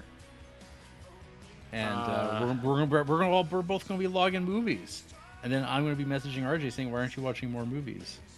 That's Hey, that's hey, how- hey! that's I how it goes. watched a ton of movies last. Uh, well, I already know what's going to happen. There's going to there's that weekend that sucks where it's like everybody's birthday and uh, every it's Thanksgiving. Three, three and in two, yeah. two days. It derails all of life, and it's Yeah. always it makes me sad. Yeah, I know, I know. But hey, last year I did incredible. Was it Duncan numbers? No, but it was. I like doubled one of my. well, my- I, the, the I mean the question that people should be thinking going in to October is, can Jarrett do it? Can he is can he be the comeback kid? Can he can he hit those numbers? to, I mean, uh, his his viewings are at all time 110? lows. I think it's like I think it's in the one twenties. with uh, like shorts and stuff. Yeah. But that like even with Definitely a hundred, a hundred, a hundred like actual, yeah, yeah, Yeah. like twenty shorts Well, maybe. Shorts I- count. Shorts I count. feel like I feel, I feel like I'm running out of things to watch. But anyway, you can check all that out. We'll be doing doing those Ghoul schools. They're gonna be uploaded like this episode on SoundCloud, available onto like I don't know Stitcher. po- podcast download mechanisms. Not Stitcher, because it doesn't exist. No anymore. Stitcher. No Stitcher, which is sad. Unfortunately, Stitcher. really, everyone's sad. I can't believe it. I- Look at Twitter. No, no, don't look at Twitter. But hey, whatever. Next week, RJ, Tumblr. Tumblr's Days of Heaven. Oh, John Tumblr. Yeah, Terrence Tumblr. Incredible. It's gonna be. A, that's good. That's got Richard Gere in it too. Not this. Not like Breathless, but Breathless '83. hmm Anyway, it's it's been real. Um, I gotta get editing. Work in the morning. Or Got a got a book to read. Got some minis to paint. Goals. or Or you could watch a horror movie. or porno. Good night.